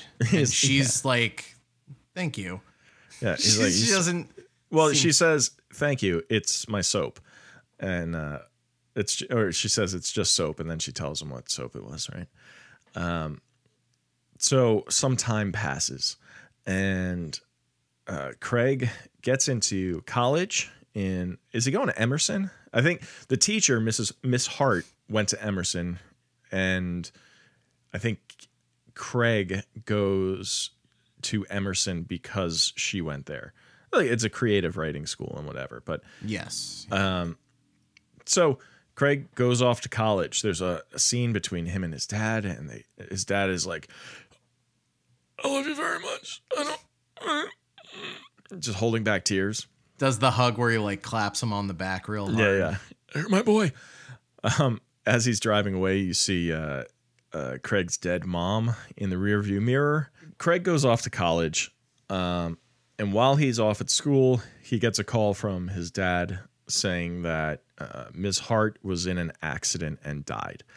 She, her, and her fiance they um, they were driving and a drunk driver coming the oth- opposite direction hit them head on and killed them both, or, or killed Miss Hart and left uh, the fiance, I think, in a coma.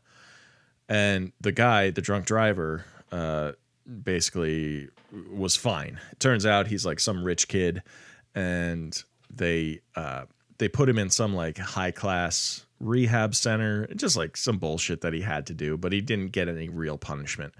Right. Uh, so Craig, Craig, uh, well, Craig, before going to school, he got freaked out that the bully died. So he got a new phone with a new number, uh, and he just kept uh, he kept the old phone, but he just tucked that away. He's like, I don't want any weird shit with Mister Harrigan calling me and me calling him and whatever. So he goes back home and he gets the the Mister Harrigan phone, gets that hotline, and. and he, he calls uh uh he, he calls him and leaves him a message he's like i hate this man he he took uh took uh this woman away and she was uh she was a good person and all this stuff right She smelled amazing. she smelled great. Um, and then uh, he said in a voiceover, he says, "As soon as I hung up the phone, I I regretted it." And and then for like the next like five minutes, he's googling like this guy's name, and then ult- uh, then he finds it, and the guy uh, died. Uh, he com- they say he committed suicide. When he goes to the rehab center, he he asks a, one of the guys like standing around smoking cigarettes, like one of the patients there, uh, to tell him what happened. He'll give him a hundred bucks, and the guy's like, "All right, meet me, uh, meet me at this time or whatever." And he he has to meet him in like a strip club parking lot for some reason. It's very strange. It's so weird. There's like two sets in the whole movie, and one of them is that strip club parking lot. Yeah, it's weird. Uh, so the guy says basically that like uh, this drunk driver was in the shower and he took a bar of soap and jammed it down his throat and like uh, you know suffocated himself basically. And come to find Thi- out, it's the same soap Yeah. that Miss Hart used. That smells This so is like good. it's like a Law and Order SVU witness interview where it's like, what brand of soap was it? Oh, gee, uh, I don't know. Some with a some real fancy though. Yeah, yeah, uh, some yeah. store with a B maybe. It's Yeah, like, yeah. why the fuck would this guy at the strip club know any of that? Yeah, I mean, it, at one point, like you said, like Craig goes to a trailer park, right? He hears a story about how like some guy, like a gardener for Mr. Harrigan, stole money from him. So Mr. Harrigan like fired him and also like fucked him over somehow. So Craig goes to the trailer park and he asks one of the neighbors there, played by Kathy, Kathy Geist. Geist. and she says that yeah he like uh he went into that garage over there with his truck and he just like killed himself he revved the engine until he died um uh, so i don't know i don't know what that's supposed to imply that like harrigan somehow like physically in a real way had a hand in killing this guy or if he was just i don't know i don't know Not clear at all. But it doesn't seem like it because he wrote he spray paints F U H on his garage door, which is supposed to mean fuck you, fuck you, Han, Har, uh, Harrigan. But to me, it's just like he's like fuck, oh fuck. Oh, fuck. I gotta tell you, at this point in the movie, we're like an hour and 20 minutes in or so. I am fidgeting in my seat. I am itching to leave here. Yeah, I'm, dude. I'm like, fucking wrap it up, dude. And so Craig, uh, he goes to uh, Mr. Harrigan's gravesite and he talks to him. He says, um, I think I know what you were trying to tell me. I think you were trying to tell me to stop. And I'm just so, I'm just wanted you to know that uh, I'm not going to call you or text you anymore. Um, and just that I'll miss you or whatever. And and then he he like stops at his mom's gravesite for a second. which is right nearby. Which yeah. that's a that that is established earlier. Yeah, but it doesn't matter. Um, uh, and then yeah, Craig he goes to uh, let's see, he goes to a a river like a river like a cliff, and he stands there and he throws the Mister Harrigan's cell phone into the water, getting rid of it forever. This- Eh, and that's it. And then- and, and we get a flashback of right. There's like a moment where you're like, oh, is he gonna jump because he's so racked with guilt? right. What like what is Much happening like there? the Yeah. garage guy before him or whatever, which again m- is doesn't seem cl- it's not one to one at Yep. all. And he doesn't. He throws the phone, but then he has this like vision of his mom, and like I think the implication is that he is he carries some guilt from his mom's death because she fell over that cliff. That's how she died yeah. and he blamed himself the whole time. But we didn't know that. We didn't know anything about how his mom Yeah. died. And it doesn't feel It like doesn't- a reveal. It just feels like withheld information. Right. Like cuz like the issue is I don't I don't even hate that. If it's like if if the reveal is like all that the Harrigan stuff is like it stems from his mom's death or whatever and the guilt he carries with around that but none of it really adds up Mm-hmm. None of it. None of it. it- That's uh, like you said. They keep introducing these things, but nothing, nothing is paid off here. Uh, this kid, he like, you know, he feels responsible for these two deaths that he asked the ghost of Mister Harrigan to like take care of for him. And these two people died, and then he's then he feels guilty about it, but so he throws his phone away into the water and as he walks away, the narration says when he passes away, he wants to be buried with empty pockets. And then fucking credits, man. That's Literally not credits. even an Oh. ending. well hold on because let's not forget that yes that is the ending but there's also that like closing line where he talks about cell phones again Oh, I don't even remember. Do you that. remember that? Hold on, I gotta pull up the uh the quotes page here. Yeah. Narration comes up and he says, In the 21st century, I think our phones are how we are wedded to the world. Jesus if so, Christ. it's probably a bad marriage. There are a great many things I'm not sure of anymore. Reality itself for a start. I do know one thing, however, and it's as solid as New England rock. When I die, when it's my time to go, I want to be buried with empty pockets. Yeah. Jerk Yep. off And motion. Ro- Rob is cranking uh, the the hog of cinema. Yeah, uh, this fucking this movie sucks. It's Turd City. It's so fucking boring. oh my god. This is like this is a movie to fall asleep to. here look at the past uh, you know we're on week three of phone month and every the past couple weeks we've wrapped up these recording sessions and been like that was awesome Yeah.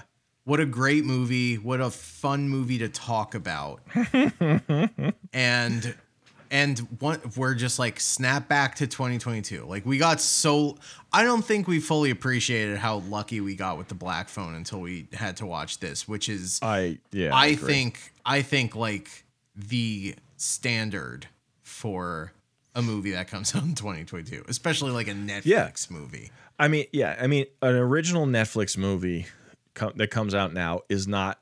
It's it. it they all seem like fucking like tax shelters or something. Yeah. this is like some sort of a weird write off because nothing seems to uh, matter. Matter. Yeah, Yeah. right. Like there are no stakes to it at all. And it's you're- crazy. This was produced by it's a weird grouping of producers too. It's Ryan Murphy and Blumhouse. And like Yeah, that's weird. it's a weird pairing and not that those two things are like diametrically opposed but like neither of them comes through they seem to cancel each other out That's what I was just because gonna like say. ryan murphy is like the campiest motherfucker Right. alive and blumhouse like you know it's it's like fun kind of like well executed like schlocky horror and this Yes. is neither of those this things is neither. it's not even like maudlin. It's not even particularly saccharine or I don't even think it's a story. no, no, it's not really. I like f- it, I don't think it has a beginning, middle, and end. I think f- like uh by the time you know like he goes and he throws his cell phone away, that feels to me like the end of uh, or like the middle of act 2 Yeah.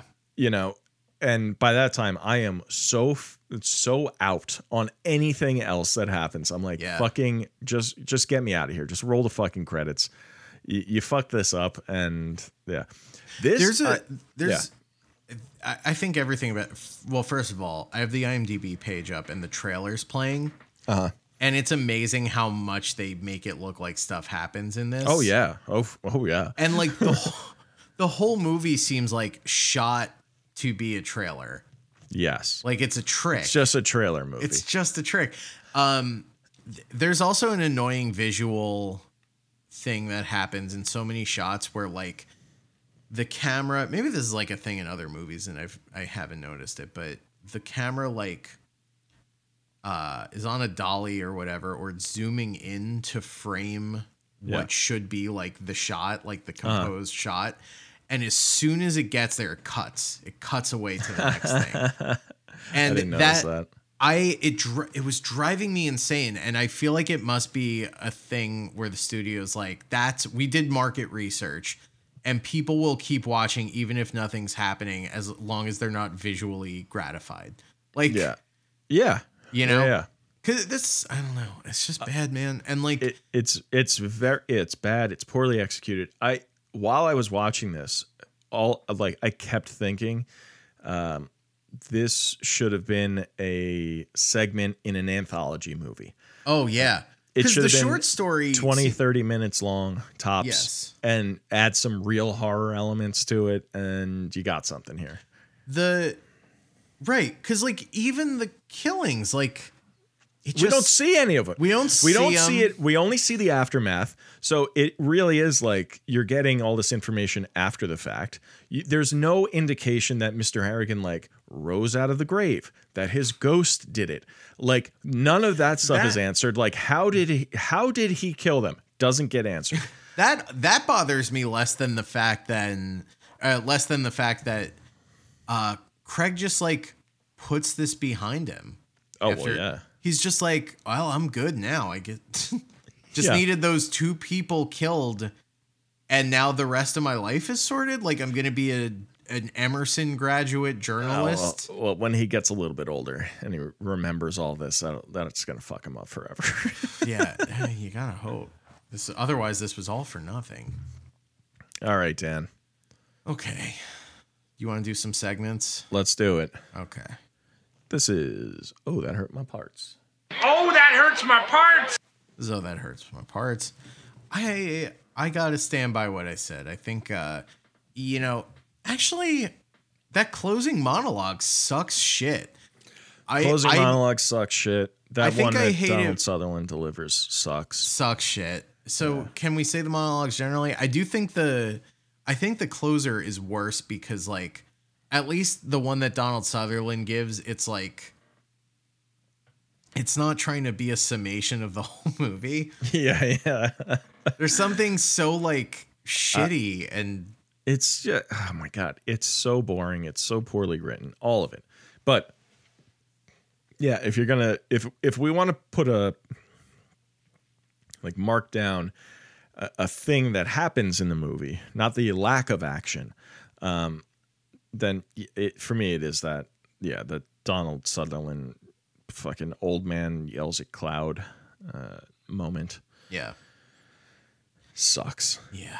All right, let's move right along. To, All right. Because, hey, it wasn't all bad, right, Rob?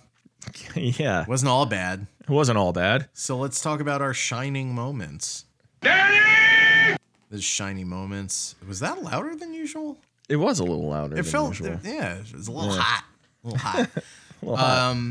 so for me, my shining moment, you know, obviously the performance of our bully, um, what's his name, Cyrus Arnold as Kenny Yep. Yankovic. I thought he was really good.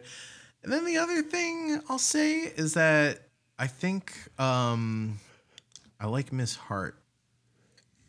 I like I like her. yeah, I like Miss Hart. I, She's I very liked pretty. her character. I, I wish, you know, she had a little bit more to do. hey, wouldn't it be nice if anybody had more to do instead Um, you of know. just yeah?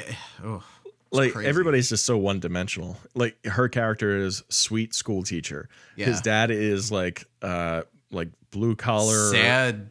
yeah, ass sad man. dad. Yeah. um uh, I don't know. What was His my friends fucking- are simply standing there. Yeah. Yeah. Uh, my favorite part, let's see. I guess if I had to say what my favorite part of this here movie was, Maybe I- U boat. yeah, I mean like just the the name U-boat is Yeah. fun. Not a great performance by U boat. No, Um, no, in no. no. fact. Yeah, uh, it's hard to say because really nothing happens in the movie. Um, Maybe yeah, just the idea of getting eight hundred thousand dollars. Maybe that's why I like. I was kind of like, damn. Imagine if if an old if a nice well a mean old man took a shine to me. yeah, That's the man. That's the thing. It's like he's he's a son of a bitch, and Craig internalizes none of that.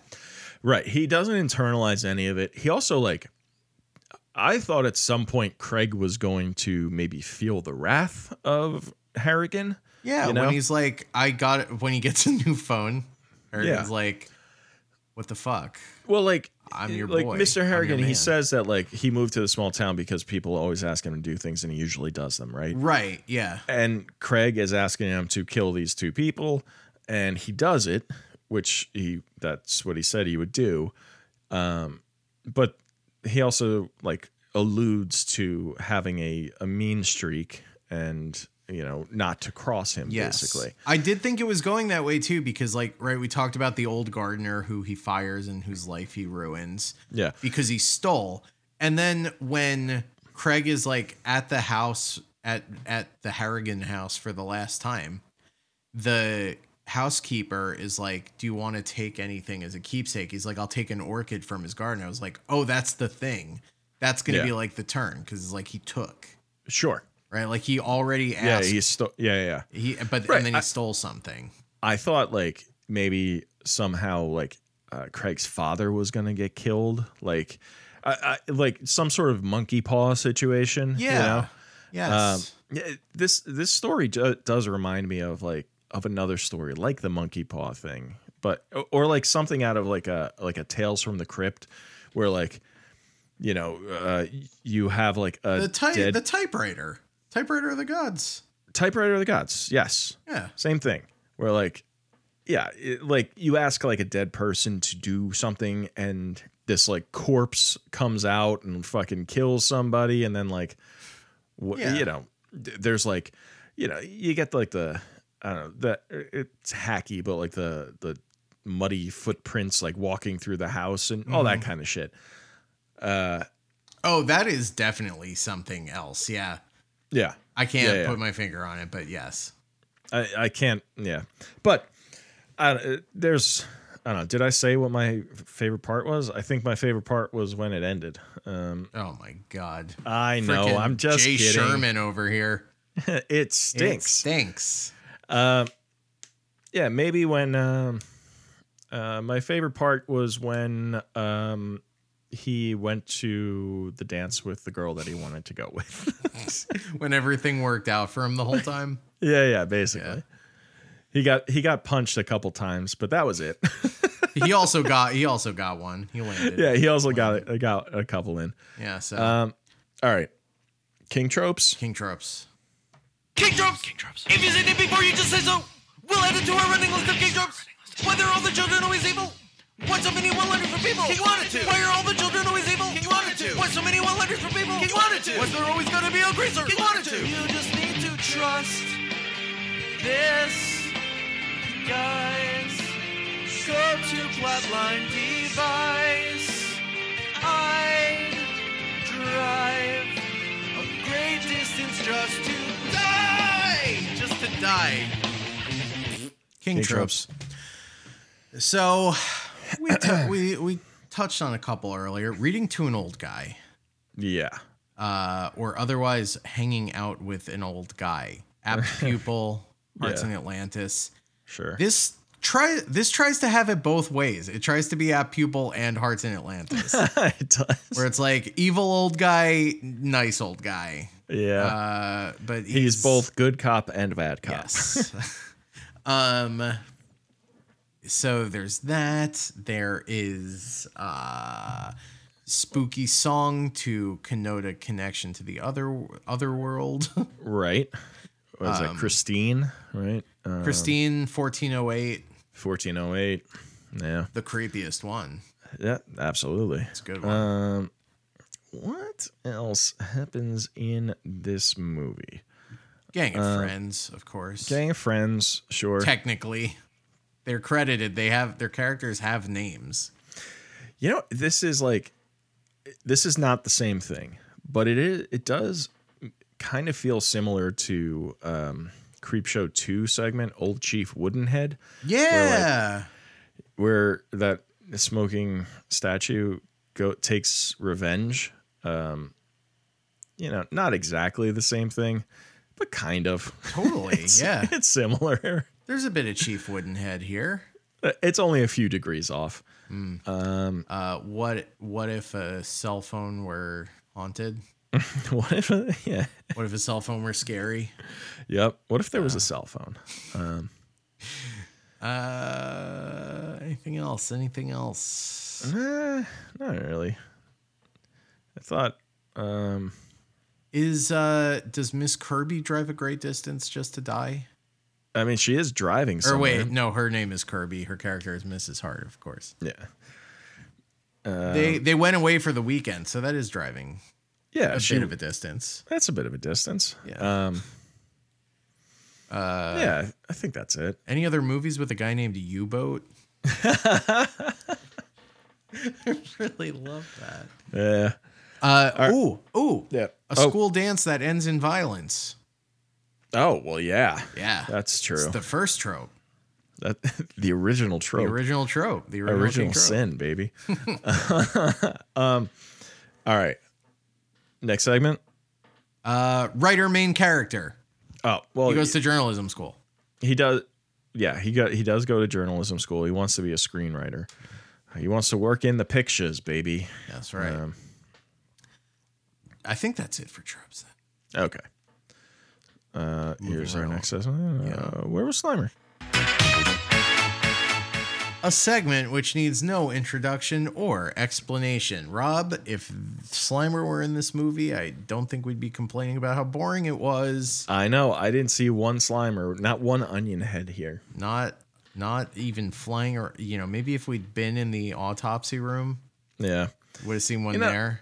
this is the problem with kids these days. They're they got their faces in the phones, all right? They're always looking at their devices. They're not looking for slimers.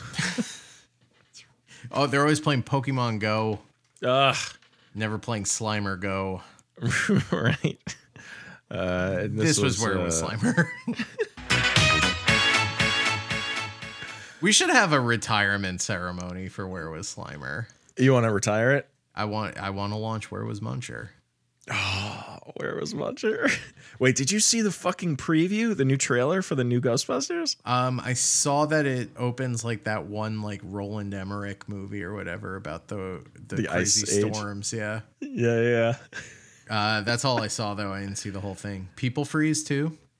Yeah, people freeze. Uh, the, uh, it it looks like there there's going to be uh, several teams of Ghostbusters, uh, some children, some, some Paul Rudd, and then the old heads. The old heads, no lady Ghostbusters. Mm, no ladies, no Wow. ladies. That's uh, pretty fucked up. Honestly, it's like I mean, it is pretty fucked up. that they Nothing don't se- incorporate, uh, you know, the our The- our our beloved lady Ghostbusters. lady, the Lady Ghostbusters. I did I tell you I watched that movie like I don't know like last year sometime. It's so bad. really? uh, It's really bad, and not like I'm. I don't. I don't give a fuck about like Ghostbusters. I'm not. I don't care. Like I like the first Ghostbusters, j- fine, but Yeah. like, man, I think that that one, the Kristen Wiig one, it's just really fucking bad. Isn't isn't the villain like Isn't he an incel? Isn't that uh, yes, like the villain. Yes, the villain is an incel. Uh, then he becomes a ghost, and he goes i- into the body of Chris Hemsworth, who does a dance. There's a dance sequence. Um, That's it's just- it- fun. oh, it's fun, Dan. Come on, that can be fun. It could be. People like Chris Hemsworth. Yeah, um, I like uh, Black Hat. That's him at his goofy silliest for sure. yeah, that's it. I mean, his most Chicago, I guess. I want to hear Chris Hemsworth do a Chicago accent. you know? Dude, I gotta tell you, Black Hat is not bad. Of course it's not bad. It's It's it's, a a Michael Mann joint. it's a man baby. Yeah. It's a man baby. oh boy. Okay. All right. So this brings us to I suppose our penultimate segment, IMDb. Yes. They just cheated us! This isn't fair! Talk about segments we need to retire. This is IMDb where we compare our opinion of the movie against the weighted average user score on imdb.com even though nobody uses that website anymore. we should be checking out Letterboxd. We should. Anyway, 37,000 souls, Mm-hmm. uh, 37,000 smartphone users logged on to imdb.com, possibly, or possibly the IMDb app available Yeah. on the uh, Apple App Store and uh, the. What's the other one? Google App Store for What, uh, what do we got here? anyway, they awarded it an a weighted average user score of six out of ten stars, a flat six point zero. Uh huh. Rob, that's got to be too high. The question is by how much. Insanely too high. I, I'm giving this a one. This Yeah, this sucks, is- man. This is a solid one for me. You know how like uh, sometimes we'll watch like a bad movie or whatever, but we're like, you know what? Everybody like tried really hard. They showed up. Uh, they pointed the cameras in the right direction here and all that. I'm like, I can't even say all that for this movie. Truly, Like, there's like a few, like, you know the the. The direct, the cinematographer, the DP, or whoever is like flexing a little bit. You get some like some of those like glossy, sheeny, nice Netflix original shots. sure. Which like I, uh, if if that's what I needed, I would look at a screensaver. But I have to admit, those are nice. But also like there's so many scene any scene with two characters, like it's Yeah. it's all edited so that nobody had to be there on the same day. Yes. Did you notice that also? It was Yeah. driving me fucking crazy. I mean, that shit, like, that's, I can't, I can't stand these, like, Netflix original things because that's what they do, man. They Yeah. just, like, fucking, you know, they just, like, cut and paste a movie together and call it a movie. Yeah, like it's so clearly just like we don't we don't have to get the right take. We can do everything in like one to two takes. Yeah.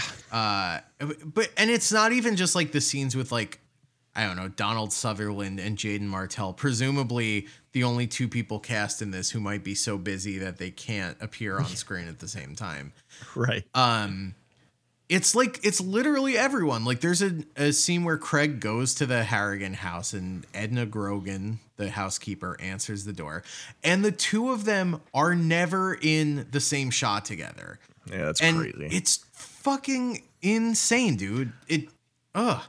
I, I give this a one. I think this is among the worst stuff that we've watched for the Yeah, show. in in recent memory for sure, and I do think like all the worst stuff has been clustered in the past like ten years, probably. Yeah, n- uh, it's uh, I don't know what happened in the last ten years, but people have just completely lost any sort of The uh, will to live. yeah, they're just like I don't know, fuck off. Here's a stupid movie I Guess, made. it- guess it's Mister Harrigan's phone for you. Ugh. Um, they Dumb. yeah, this is like capital C content. oh yeah, this, This is, is, not a just movie. content. Not a movie at all. No, no, no. it could be something. It would never. There's no version of this that would ever be great. But No, it should be a, a half hour segment in an anthology movie. Yeah. Like if you have a movie where like you know, and there there has to be real stakes to it too. Uh, the other thing too, like as I was watching this, I was like 40 minutes into this movie. and I'm like, what genre of movie is this? Yeah. Like, I thought that this was like going to be uh, like have horror elements to it, and like I looked at it and it was like horror thriller. I'm like, when? When is that going to happen? Hor- horrify me, thrill me, something. yeah. There's something, no, please. no there's no suspense like any guilt that he feels for killing a guy is immediately done away with. It's tossed Yeah. in the lake and that's it. right. I, I just I don't know how this kind of thing happens and keeps happening.